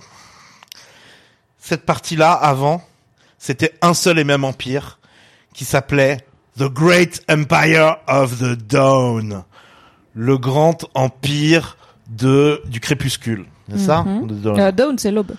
Crépuscule, c'est dusk. Ok, from dusk to dawn. Bah, en même temps, le soleil se lève à l'est. Ouais, d'accord, oui. C'est oui, le-. Donc le grand empire de l'aube. Excusez-moi. Le grand empire de l'aube. Faites Ok des vannes sur les reptiliens et tout dans le chat, mais on y arrive. hein. Vous êtes Ouais, pas ouais. prêts, hein on, Ouais. y- on est en route là. On est en route vers les chapeaux en alu et les complotistes. Ouais, hein. Ça part. Mais bref, il y a Grand empire de l'aube. il y a quand même des éléments, des preuves d'existence de ce grand empire de l'aube, qui a été rasé pendant la longue nuit. Mais il y a quand même des preuves. La légende dit que ce grand empire de l'aube, il a été créé par, euh, il a été fondé par un premier empereur qui serait The Pearl Emperor, qui se baladait dans un carrosse fait d'une seule perle géante Grosse perle. Grosse, grosse creusé perle. dans une perle géante et euh, qui euh, voilà donc lui il arrive euh, il arrive des cieux a priori C'est fou ou pas il arrive des cieux Vous voyez le chemin tranquille qu'on est en train de prendre et, euh, et, et, et, et ça c'est ça c'est on sait pas c'est légende c'est on sait pas tu vois ce que je Ouais, veux dire ouais, non mais on sait pas, on sait pas. c'est c'est c'est c'est non mais c'est comme euh, Rome a été fondée par les dieux tu vois ce que je veux dire Ouais, ouais, ouais. genre euh, voilà on sait pas Ouais. Ce grand ce, cet empereur Perle, huître, homme poisson. Mhm. Une huître géante qui fait une Ouais, perle géante. c'est pas faux, Des hommes poissons géants. C'est pas y faux, est. on n'est pas bravo, bravo le rôdeur. On voit, je vois qu'on suit. On suit bien dans le donc euh, donc le, le premier empereur il s'appelle le Pearl Emperor et ensuite il y a toute une série d'empereurs donc il y a the Jade Emperor the Amethyst Emperor il y a the Tourmaline Emperor Et sur un ça thème c'est un la descendance c'est la descendance du du, du Pearl Emperor Mhm. Et, et le Pearl Emperor il va régner pendant mille ans quoi. Ah, c'est Tu il longtemps quoi. ouais il vit longtemps C'est fou hein. c'est un alien hein, il vient de des cieux ok. Non mais vraiment, je. tu c'est viens un ange c'est un alien. c'est un ange Moi, ça fait trois fois que je dis aux gens préparez-vous, on y arrive. Non, mais c'est un Il n'y a ange. pas de moment où t'as dit on parle d'alien. On est, en- Non, on est sur une non, théorie mais de on, est- on sait pas, il est mythique. Il a peut-être jamais expliqué. Il a peut-être jamais existé. Il a Oui. peut-être fait semblant que. Ah, c'est Mais on est euh, sur une théorie de il y a des êtres descendus des cieux qui ont créé la vie, qui ont apporté la vie quelque part. Et toi, t'es en mode ouais, c'est un alien. Ouais, ils ont, ils ont créé cet empire. Il règne aliens pendant mille ans. Westeros, ouais. Il règne pendant mille ans. On est dans un monde où il y a des dragons et des, Il y a et pas des, de souci. et Et j'ai des rien. Est-ce que of j'ai dit quelque et des- chose? J'ai rien dit. et des géants. Il peut y avoir des Je t'accompagne, je mets du contexte. D'accord. Je traduis pour les gens. D'accord, je n'y d'accord, crois d'accord, pas. d'accord, d'accord. Mais je n'ai rien dit pour Bon, l'instant. en tout cas, en tout cas, le Great Empire of the Dawn, voilà, commence dans la lumière, parce qu'en en fait, le, le, il, est il est l'émissaire de la Maiden of Light, ce, ce La demoiselle ce de la lumière. Pearl Emperor, ok? Hmm. Il- dans cette religion, dans cette myth- dans cette mythologie, ouais.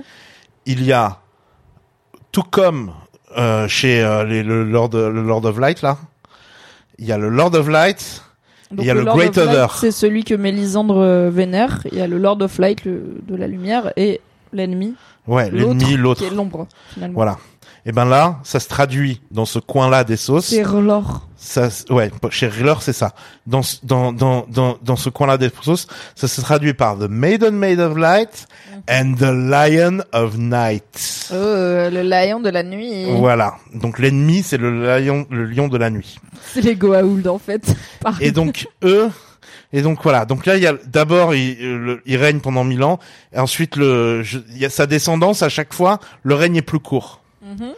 jusqu'à une impératrice dont dont la pierre précieuse m'échappe, euh, qui qui se fait trahir et et et poignarder par son frère. son frère qui s'autoproclame Bloodstone Emperor, l'emp- l'empereur de la de, de la roche De la pierre de sang. de la pierre de sang. Et cette, euh, ce Bloodstone Emperor, lui, il vénère une pierre. Il dit qu'il, il- en fait, il, il vénère pas la Maiden of Light, il vénère une pierre tombée du ciel. Et là, on est dans les anciens astronautes Et là, on à est. Planetos. En fait, il y a un météore. Ce serait un météore. Non, non, non, non, non, non. Mais on parlait de Azor Ahai, frère. Il est pas encore là, oreilles. Il est pas encore là. Les gens, ils Attendez, on avait promis, on avait promis. perdus. Non, non, on avait promis du lore, on va leur donner du lore. Donc, et t'as ouvert cette porte, tu peux plus la refermer maintenant.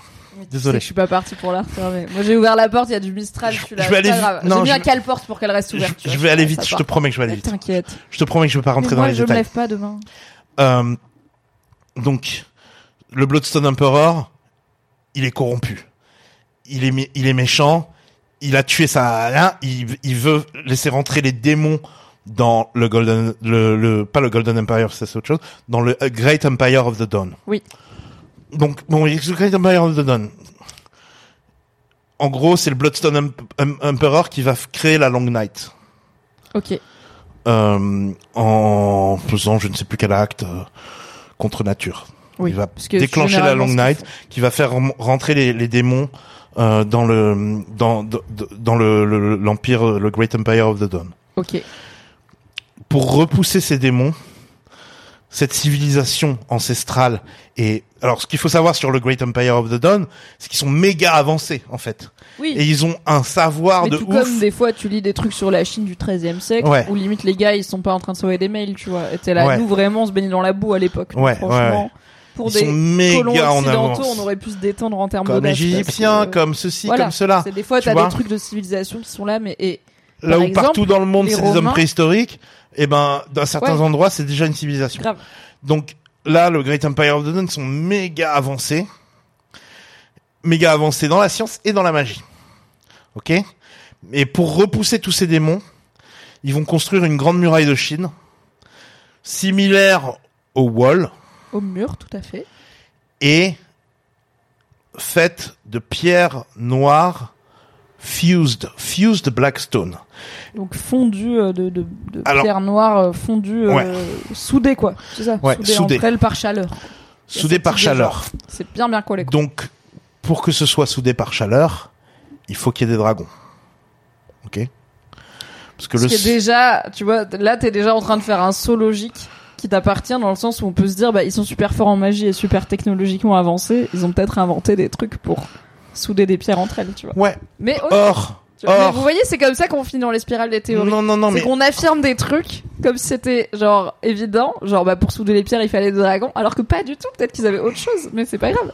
Donc oui, pour, Or. à- dans cet univers, a priori, pour souder des pierres, il faut des dragons.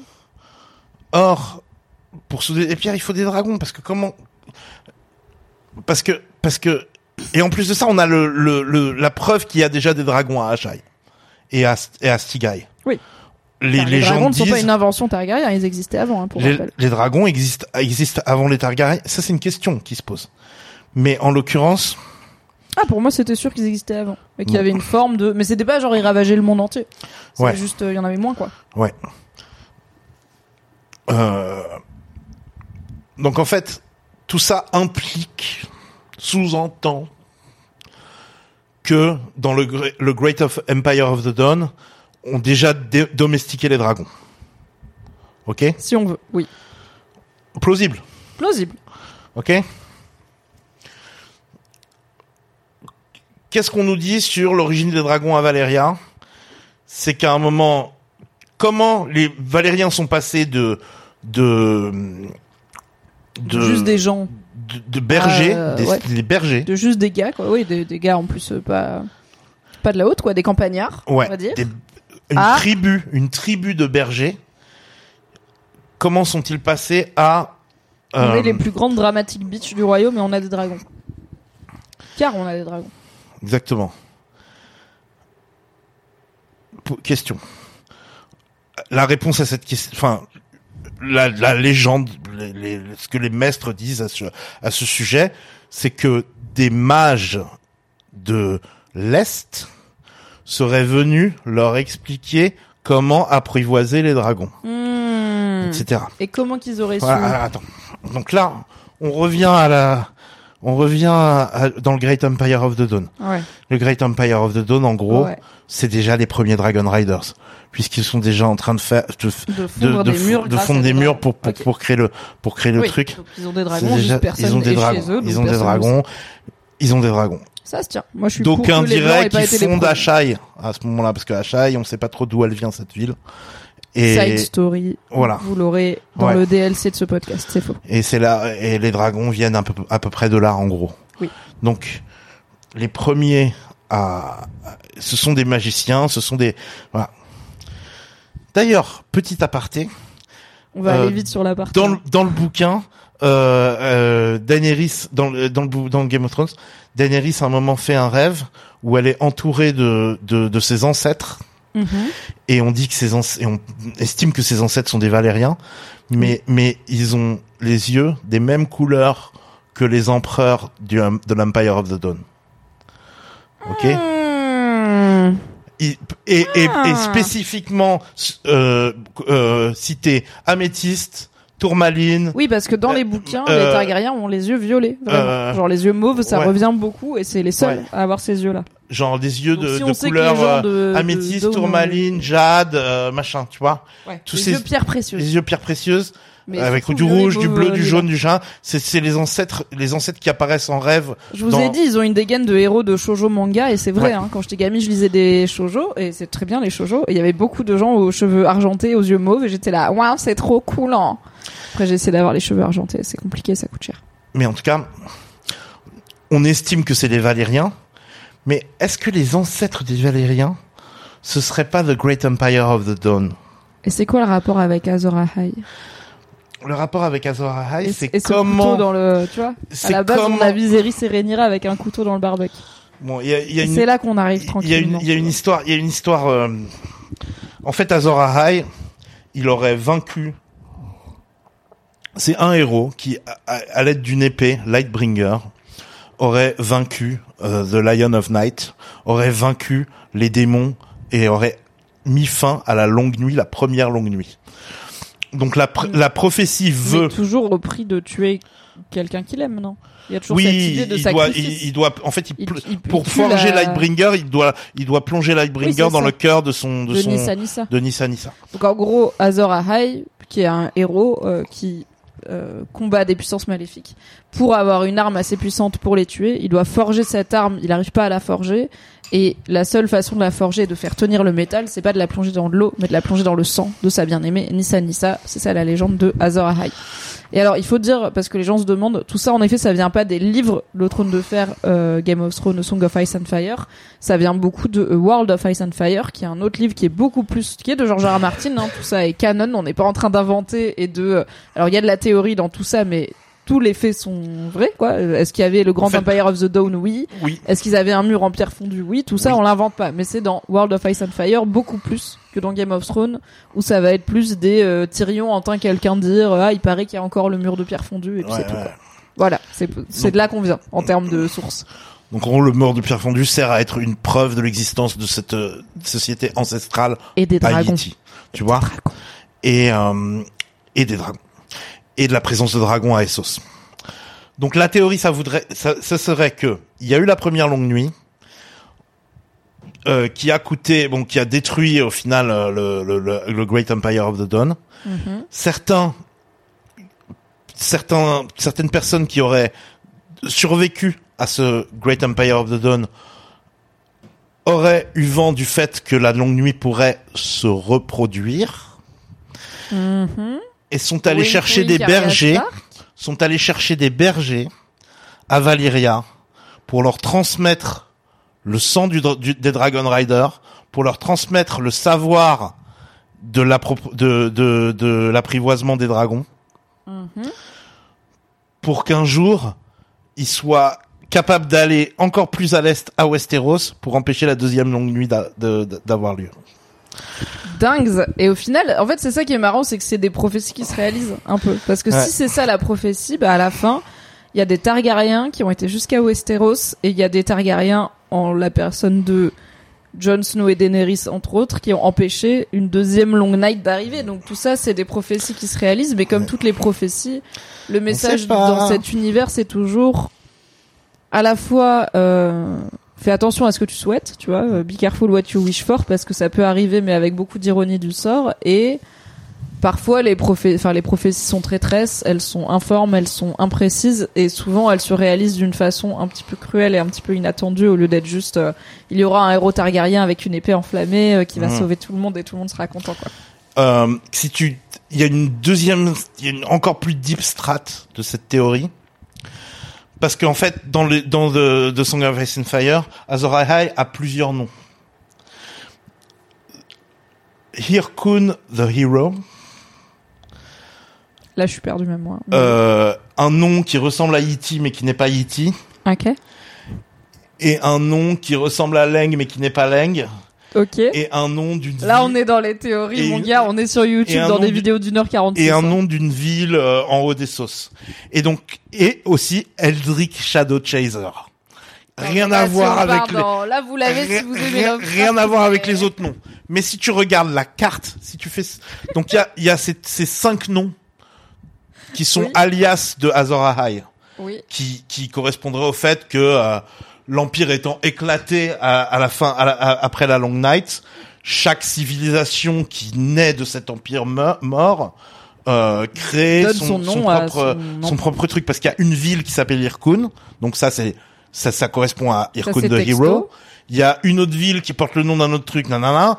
C'est un peu comme si genre Zeus y mourait et qu'on avait quatre villes différentes qui s'appellent Zeus mais en différentes langues. C'est un Ouais, peu ça exactement, un petit Et que peu. ça donnerait l'idée de ah en fait toutes ces villes on pensait qu'elles viennent de sociétés de civilisations différentes mais on s'est rendu compte qu'elles veulent toutes dire Zeus Ouais. dans une autre dans leur langue et du coup elles se font toutes référence à la même mythologie donc peut-être qu'il y a un point commun à toutes ces villes là. Un Mais peu sur les cinq trucs, il y en a quatre où tu sais clairement genre il y en a un c'est clairement genre Yeti, il y en a un c'est clairement Hirkun, il y en a un c'est clairement, Clairement. machin et après il y a genre au milieu il y a Eldrick Shadow Chaser. Genre Oui. qu'est-ce qu'il fout là, tu vois? I Genre love il, est chelou et c'est genre Oui, c'est comme si au milieu t'avais chasseur de Voldemort quoi. C'est un peu genre qu'est-ce que ça et fout je là, pense ça, que tu tu tu et je pense et il y a un mec, un mec sur YouTube qui te rattache ça à Westeros de manière impeccable. Mais évidemment, il y a un mec sur YouTube. Il y a un Alors, mec sur YouTube. il y a deux épisodes, on vous avait mis dans la description, enfin non, l'épisode précédent du coup, euh, avec Teki en tout cas, on vous avait mis dans la description les recos chaîne YouTube de décryptage Ouais, bah là, j'en de- rajoute et une, de c'est-. Et je pense que quelqu'un en avait déjà parlé dans le chat. C'est Lucifer means Lightbringer. Alors lui il fait des, Ah, vraiment des trucs incroyable méga déjà. fat. Alors donc lui, donc lui, en gros, t'explique que les Hightower et les euh, Dane, Mhm. Qu'en fait Dane, Donc, les Hightower, c'est la famille de Otto, ok, et Dane, qu'en fait on Dane les ça vient de pas Dawn. bien. Oui, bah oui, je vois bien. Et Dane ils ont une, ils ont Lightbringer en gros. Attends, Lucifer means Lightbringer. J'arrive pas à noter et à animer Et et, à t'écouter en en même temps. temps et à rire en même temps. Ok, attends, il faut revenir sur Azor Ahai parce que les gens sont perdus. Les gens sont là en mode attendez, mais la prophétie sur la dague, c'est pas Azor Ahai. Je suis perdu, ça y est. La Tout prophétie sur la dague c'est pas Azor Ahai. La prophétie sur la dague c'est La réincarnation. la Long Night va se reproduire. Oui. Et il faudra une réincarnation d'Azor Ahai.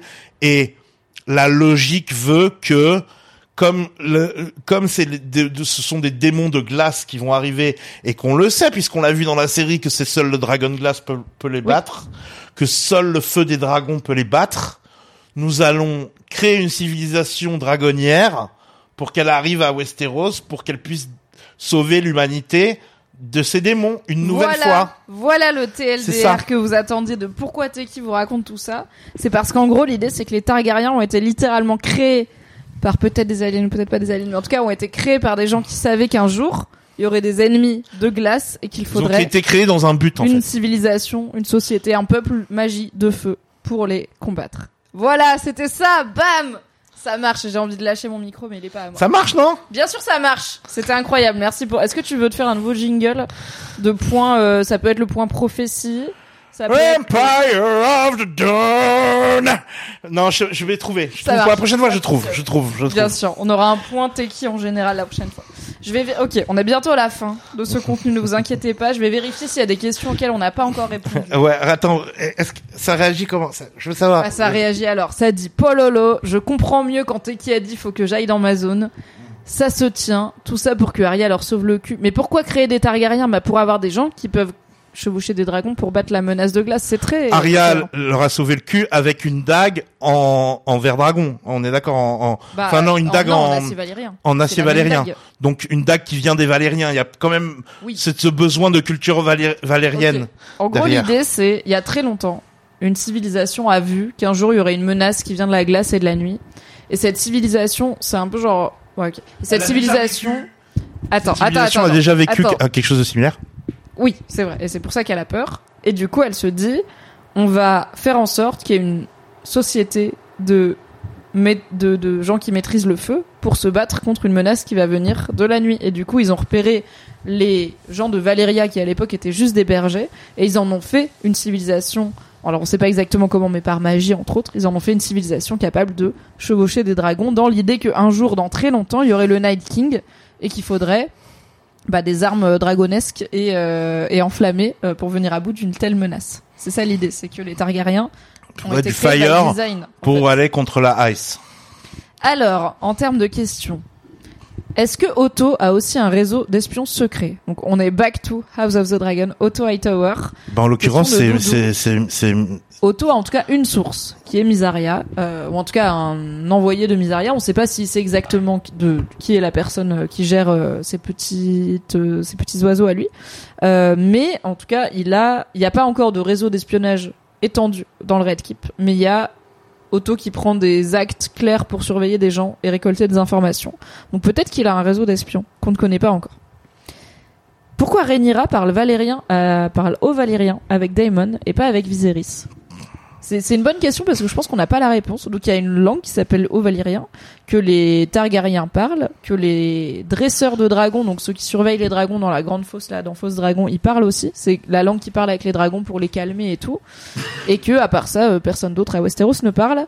Et effectivement, normalement tous les Targaryens le parlent, mais Rhaenyra ne le parle pas avec son daron, mais elle parle au valérien avec Daemon. Pourquoi parce que parce que moi je l'interprète comme le daron il est whitewashé un peu. Ouais. Il est il est il est euh, il est Faith of the Seven friendly, tu vois. Il aime pas l'inceste, euh, il veut pas il veut pas contrarier euh, l'establishment, la religion euh, dans le pays qui, qui, qui, qui, sur lequel il règne. Mhm. Donc du coup, euh, il, du coup, il s'en bat les couilles de parler valérien. Même s'il pourrait, il le fait pas.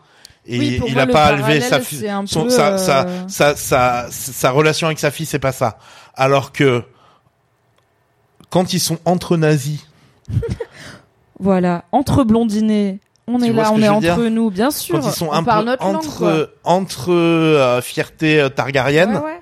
donc Daemon méga fierté targaryenne, Rhaenyra méga fierté targaryenne, enfin Rhaenyra en tout cas en joue quand elle quand En elle gros, c'est les gens un peu, un peu chauvins de ta famille, quoi. Ouais, exactement. Et ben, en fait, Rhaenyra, elle, c'est un caméléon dans cette dans cette situation. Quand elle parle avec l'un, elle s'adapte à l'un. Quand elle parle avec l'autre, elle s'adapte à l'autre. Quand elle passe avec son tonton raciste, elle fait, elle joue le jeu. Quand elle parle avec son daron libéral, elle joue le jeu. Mais tu vois, c'est une, tr- alors c'est incroyable comme comparaison, comme allégorie, parce que moi j'allais utiliser la- l'allégorie euh, que je connais bien, parce que ma mère est marocaine, des parents immigrés qui parlent ou parlent pas la langue de leur euh, pays d'origine, et euh, des enfants qui finissent par être justement par pouvoir jouer plusieurs rôles. Et pour moi, voilà, c'est un peu genre Viserys, il a pas parlé aux Valériens à Rhaenyra parce qu'il voulait s'intégrer dans la société de Westeros. Rhaenyra, elle parle aux Valériens parce que tous les Targaryens apprennent le haut valérien. Et en fait, Daemon et elle, ils sont plus attachés à la famille Targaryen que Viserys, en tout cas de façon superficielle, oui, de, au symbole un peu superficiel de la famille euh, Targaryen. Et du coup, Il y a des Bah, en nuances à ça parce que parce que Viserys, il a quand même le le le. ah, mais il a la prophétie, il a le poignard, il a le modèle. oui, il a le modèle de Valyria. Il est quand même euh, figurines, et attaché c'est à pour ça. ça que je dis peut-être de façon plus superficielle. Ouais, en tout cas, ils sont plus dans la représentation de regarde, on est différent de vous. Ouais. Et on est la famille Targaryen, tu vois. On traîne pas avec vous, on n'est pas exactement les mêmes. Du coup, Ouais. entre nous, on parle une autre langue. Et je pense que ça vient aussi, en tout cas, côté Daemon, où c'est peut-être un peu plus conscient, de c'est bien si les gens savent pas ce qu'on se raconte. Tu vois, c'est pas lui, il sait aussi Bien sûr. que la gamine, elle commence à être à l'âge où il va vouloir mettre son zob dedans. Et euh, peut-être qu'elle, elle sait un peu que elle est à l'âge où elle va avoir envie de tenter son tonton, euh, ce qui est une phrase que je prononce dans ma vie grâce à House of the Dragon. Et du coup, bah, ils ont plus intérêt à ce que personne les entende. Tenter tu vois. son tonton. Tenter son tonton. Ça va peut-être être le titre de cet épisode. Waouh. Euh, Attends, tenter son tonton avec Tequila Tex. Est-ce qu'on n'est pas sur un truc, tu vois, qui rebondit comme ça, là, une petite... Euh, euh, c'est dégueulasse ce que tu dis. Ouais, ouais, Mais euh, Désolé d'avoir mêlé ton nom à tout ça. euh, je pense qu'il y a aussi ce côté, euh, ils savent qu'ils sont espionnés. Oui, oui aussi, ils sont à la cour. Alors Damon a assez d'expérience de la cour et je pense que Rhaenyra aussi Et ils ont raison. pour savoir que euh, il se passe des Zumba. Alors question intéressante, on va pas s'y apesantir Des de ouf, mais je pitreries. pense que des Zumba, pitreries et autres euh, funambuleries. Euh, je pense qu'on va finir par en reparler parce que ça fait référence à une théorie que j'aime beaucoup.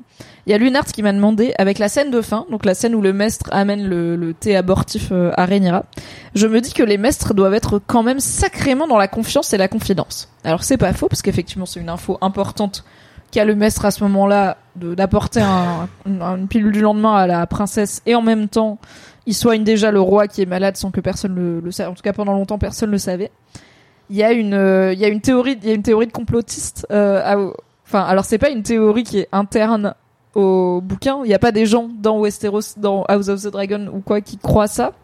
Mais c'est une théorie des lecteurs et des lectrices qui en gros c'est la grande Meis- Meister Conspiracy. L'idée c'est qu'il y ait un genre de franc-maçon, enfin de, de volonté secrète des maîtres qui savent beaucoup de choses, qui sont au contact de tous les puissants, qui sont peut-être un peu dans une dynamique de garder le bien du royaume et de lutter contre des aberrations comme l'inceste et les dragons et la magie, et de plutôt amener Westeros vers quelque chose qui est basé sur la science et la médecine. Et du coup, qu'il y aurait des maîtres qui travaillent entre eux pour faire tomber les trucs liés à la magie et faire monter les choses liées à la science et la médecine, puisqu'en plus, bah, c'est leur pouvoir, c'est eux, là où ils excellent. Un Targaryen, il va jamais respecter un maître plus qu'à un certain niveau, parce qu'au bout d'un moment, un Targaryen, il est magique. Donc il sait qu'un maître, il va lui parler de trucs physiques qui concernent les gens normaux, mais que ça va pas vraiment le concerner lui, le Targaryen. Alors s'il y a plus de Targaryen, il y a plus personne de magique il y a que des maîtres, et ben à la fin, les maîtres, c'est les chefs l'état de l'hôpital public en France montre qu'il suffit pas d'être médecin pour être chef du pays. Mais c'est la logique derrière la grande Meister Conspiracy. Et du coup, effectivement, c'est bien de savoir que, alors, je suis pas en train de dire c'est vrai, c'est pas vrai. Je l'ai découvert assez récemment, cette théorie, donc je l'ai pas encore creusé, mais je l'aime bien, déjà de base. Euh, mais c'est assez intéressant de se rappeler Tu veux que, qu'il y ait plus de magie, c'est ça hein en vrai, T'aimes c'est- bien la cette magie, théorie c'est pas ce qui m'intéresse. T'aimes le bien plus, cette théorie parce que tu veux... Oui, veux de la magie. Moi, je veux du rationnel et pas des pierres magiques. Du coup, évidemment, je veux qu'il n'y ait plus de magie. Euh, du coup, j'aime bien la grande Meister Conspiracy. Donc, c'est bien de savoir que, serment d'Hippocrate et secret médical ou pas, Jimmy le mouton, il y a les maîtres qui savent beaucoup de choses.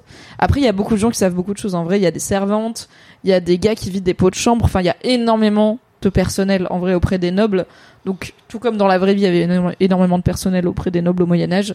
Il faut aussi accepter qu'il y a plein de gens qui vont rien dire parce que juste, ils vont mourir s'ils disent un truc. Donc, j'ai une dernière question, et après on va se dire bye bye, de ma petite sœur, qui m'a envoyé un audio, et je lui ai dit, ok, est-ce que je peux reveal l'audio en live et l'écouter avec tout le monde? Et elle m'a dit, oui, ça va, je dis pas des dingues. Donc on va voir. Elle avait une question sur l'épisode. Euh, je te fais un audio parce que en gros c'est hyper compliqué à écrire. Mais je veux dire, toi qui as vu tout Game of Thrones et qui connais House of the Dragon, genre, qu'est-ce que t'aurais aimé changer ou voir différent dans Game of Thrones?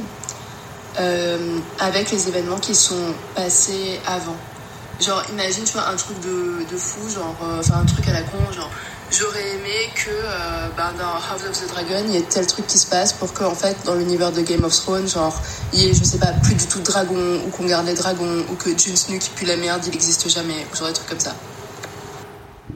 Hum, c'est une bonne question. qui pue la merde. C'est une excellente question. J'aurais dû l'écouter avant pour y réfléchir mieux. Euh, mais du coup, je me dis, on va peut-être la garder pour la prochaine fois. Comme ça, Ouais, on a le temps bien. d'y penser. Parce qu'en vrai, c'est une très bonne question. Et comme House of the Dragon amène voilà ces idées de, en fait, les Targaryens savaient des trucs et c'est des idées qu'on nous, on, voilà, dans, en fait, dans Fire and Blood. Euh, je sais pas pourquoi je vous le montre à chaque fois juste pour prouver que je l'ai. Mais bon, dans Fire and Blood, le bouquin qui a inspiré euh, House of the Dragon, par exemple, il n'y a pas cette idée de les Targaryens ont l'info pour la Long Night et le Night King. Donc le fait de la porter dans la série, c'est là, ah ok, bah ça rapporte un relief supplémentaire à Game of Thrones. Du coup, c'est une très bonne question, merci Doudou, et on va y réfléchir. Et, euh, y répondre, peut-être prendre un peu le temps d'y répondre euh, en ayant révisé la prochaine fois. Qu'est-ce que t'en dis? Willow! Dit- Believe in the words! Concentrate! Je l'adore. Une série euh, de La fameuse série la Willow. so- deuxième euh, Willow, la suite de Willow qui arrive. euh. Mhm. Moi, j'ai, du coup, j'ai rematé Willow et c'est pas si mal. Écoute, si tu le dis. Et il y a le premier morphing, Ok, entre Willow De- et de- Only Murders in the Building, les gens regardent quoi Only. Murders in the Building. Par contre, entre Willow et Rings of Power, j'ai bien peur que la réponse soit Willow. J'ai tellement hâte. On va peut-être, en vrai, on va peut-être vraiment faire une discussion à un moment sur Rings of Power parce que je pense que On va faire on une aura plein de discussion choses sur à dire et Rings qu'on of va Power. être chaotique énergie quoi. Pire que là. moi j'étais arrivé je suis arrivé chez toi Mimi en me disant en me disant putain en fait j'ai envie de parler de la, saison pizza de, de Chef Stable en fait Ah moi je regarde Tu pas vois Chef's Table. Mais je, mais ça m'a donné envie quand je t'ai vu regarder euh, et hyper ça en story. J'étais là. aïe aïe aïe aïe aïe c'est tellement bien et puis c'est tellement tout le temps pareil à chaque épisode Il est salé. Écoutez, on va se dire au revoir. c'est bien quand même Merci d'avoir été là, Tequila Tex. Quel plaisir. merci ah putain retrouver. alors là j'ai donné hein. aujourd'hui j'ai beaucoup donné Ah ouais, hein. ouais, ouais, parce que franchement je pensais pas arriver à être cohérent dans mon histoire de de de de d'Empire of the Dawn Franchement, on a rattrapé les wagons. Moi-même, à la fin, j'ai eu un petit côté de ah. Ah ouais, ils ont créé les Targaryens. Ok. Ouais, tu Moi-même, vois, j'ai compris peut-être. pendant- alors qu'ils me l'avaient briefé avant. ils m'avaient Peut-être fait qu'ils ont le créé les truc avant. Targaryens, peut-être, peut-être que donc j- j- j'ai pas j'ai pas terminé mais mais mais mais donc allez Vas-y, voir a le ce allez voir ce, ce, ce- cette chaîne euh, Lucifer Means Lucifer Means Lightbringer. Lightbringer. On mettra Euh, le lien dans les notes euh, de- du replay podcast. C'est un type qui s'appelle euh, je sais plus comment il s'appelle David Lightbringer, je sais plus son son Moi nom. aussi, je m'appellerais euh, David Lightbringer si je pouvais. C'est vachement bien fait. Et, et- et chaque vidéo est, est vraiment euh, extrêmement bien foutue. Et lui, il pousse le truc, au- il pousse le truc jusqu'à euh, à Westeros, la house, of, la house of euh, Dane, Mhm. Qui ont maison. qui, qui ont Arthur Dane, qui ont une épée un peu magique là. Oui. Très bah, ils ont l'épée du matin. c'est- Ouais. Enfin, le gars s'appelle l'épée du matin et ils ont Sword of the. Morning, Mhm. c'est en fait Sword of the Dawn, et il s'appelle les Dane. Ça ressemble à Dawn. Et en fait, ce serait des, ce serait des descendants de, de, du Great Empire of the Dawn qui serait arrivé avant les First Men à Westeros. J'adore être Mike avec toi. drop. C'est trop bien. Donc lui, euh, allez voir sa chaîne, c'est chambé. Allez voir sa chaîne, on la mettra bien sûr dans les notes du podcast. Merci d'avoir été là, Tequila Tex, merci d'être de retour. Un grand plaisir comme d'habitude, on se voit la semaine prochaine. Oui, merci à vous d'avoir été là. On va raid Marie Kigai tranquillement, évidemment, car elle est toujours en live et que c'est la meilleure chose. En attendant, je vous rappelle que vous pouvez retrouver chaque lundi sur Patreon le récap rigolo de House of the Dragon. Abonnez-vous. Euh, on se retrouve sur cette chaîne dimanche, a priori, au plus tard. Peut-être vendredi, mais au plus tard dimanche, pour jouer à Y a moyen The Witcher 3. A priori, le sondage s'oriente vers ça. Encore merci à vous d'avoir été là. Merci à Nodus pour euh, toutes ses compétences techniques. Merci Tequila Tex. Merci, merci, Merci Mimi. Momo d'avoir peu participé. Merci beaucoup d'avoir écouté nos digressions. Rendez-vous mardi prochain à 21h sur Twitch et mercredi prochain en podcast pour un nouvel épisode. Si vous aimez ce contenu, n'hésitez pas à lui laisser 5 étoiles et un commentaire sur Apple Podcast ou un petit mot gentil sur Spotify, c'est la meilleure façon de le faire rayonner. Pour rappel, vous pouvez aussi retrouver chaque lundi le récap rigolo de l'épisode de House of the Dragon de la semaine sur patreon.com slash mymyhgl.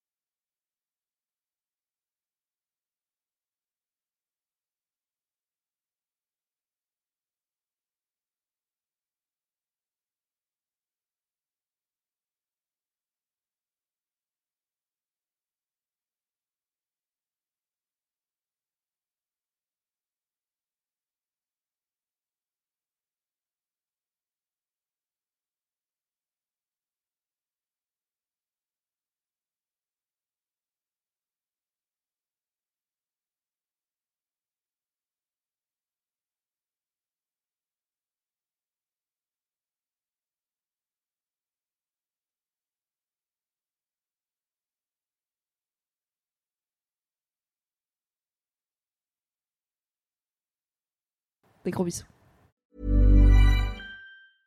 Imagine the softest sheets you've ever felt. Now imagine them getting even softer over time. That's what you'll feel with Bowl and Branch's organic cotton sheets. In a recent customer survey, 96% replied that Bowl and Branch sheets get softer with every wash. Start getting your best night's sleep in these sheets that get softer and softer for years to come. Try their sheets with a 30-night guarantee. Plus, get 15% off your first order at bowlandbranch.com. Code BUTTERY. Exclusions apply. See site for details. Merci d'avoir écouté cet épisode. Pour soutenir le podcast, pensez à lui mettre 5 étoiles et un gentil commentaire sur votre appli préférée. Vous pouvez retrouver le reste de mes contenus audio sur le flux Mimi Hegel, mais en podcast, m'écouter avec la créatrice de contenu Marie Kigaille chaque mardi dans le podcast BFF, et me retrouver tous les dimanches en compagnie de Fabrice Florent dans notre podcast cinéma Le Film Club. Pour les récaps rigolos de séries, ça se passe sur Patreon. Tous les liens sont dans la description. Je vous souhaite une très belle journée et un grand merci à Valentin Nortier pour le générique.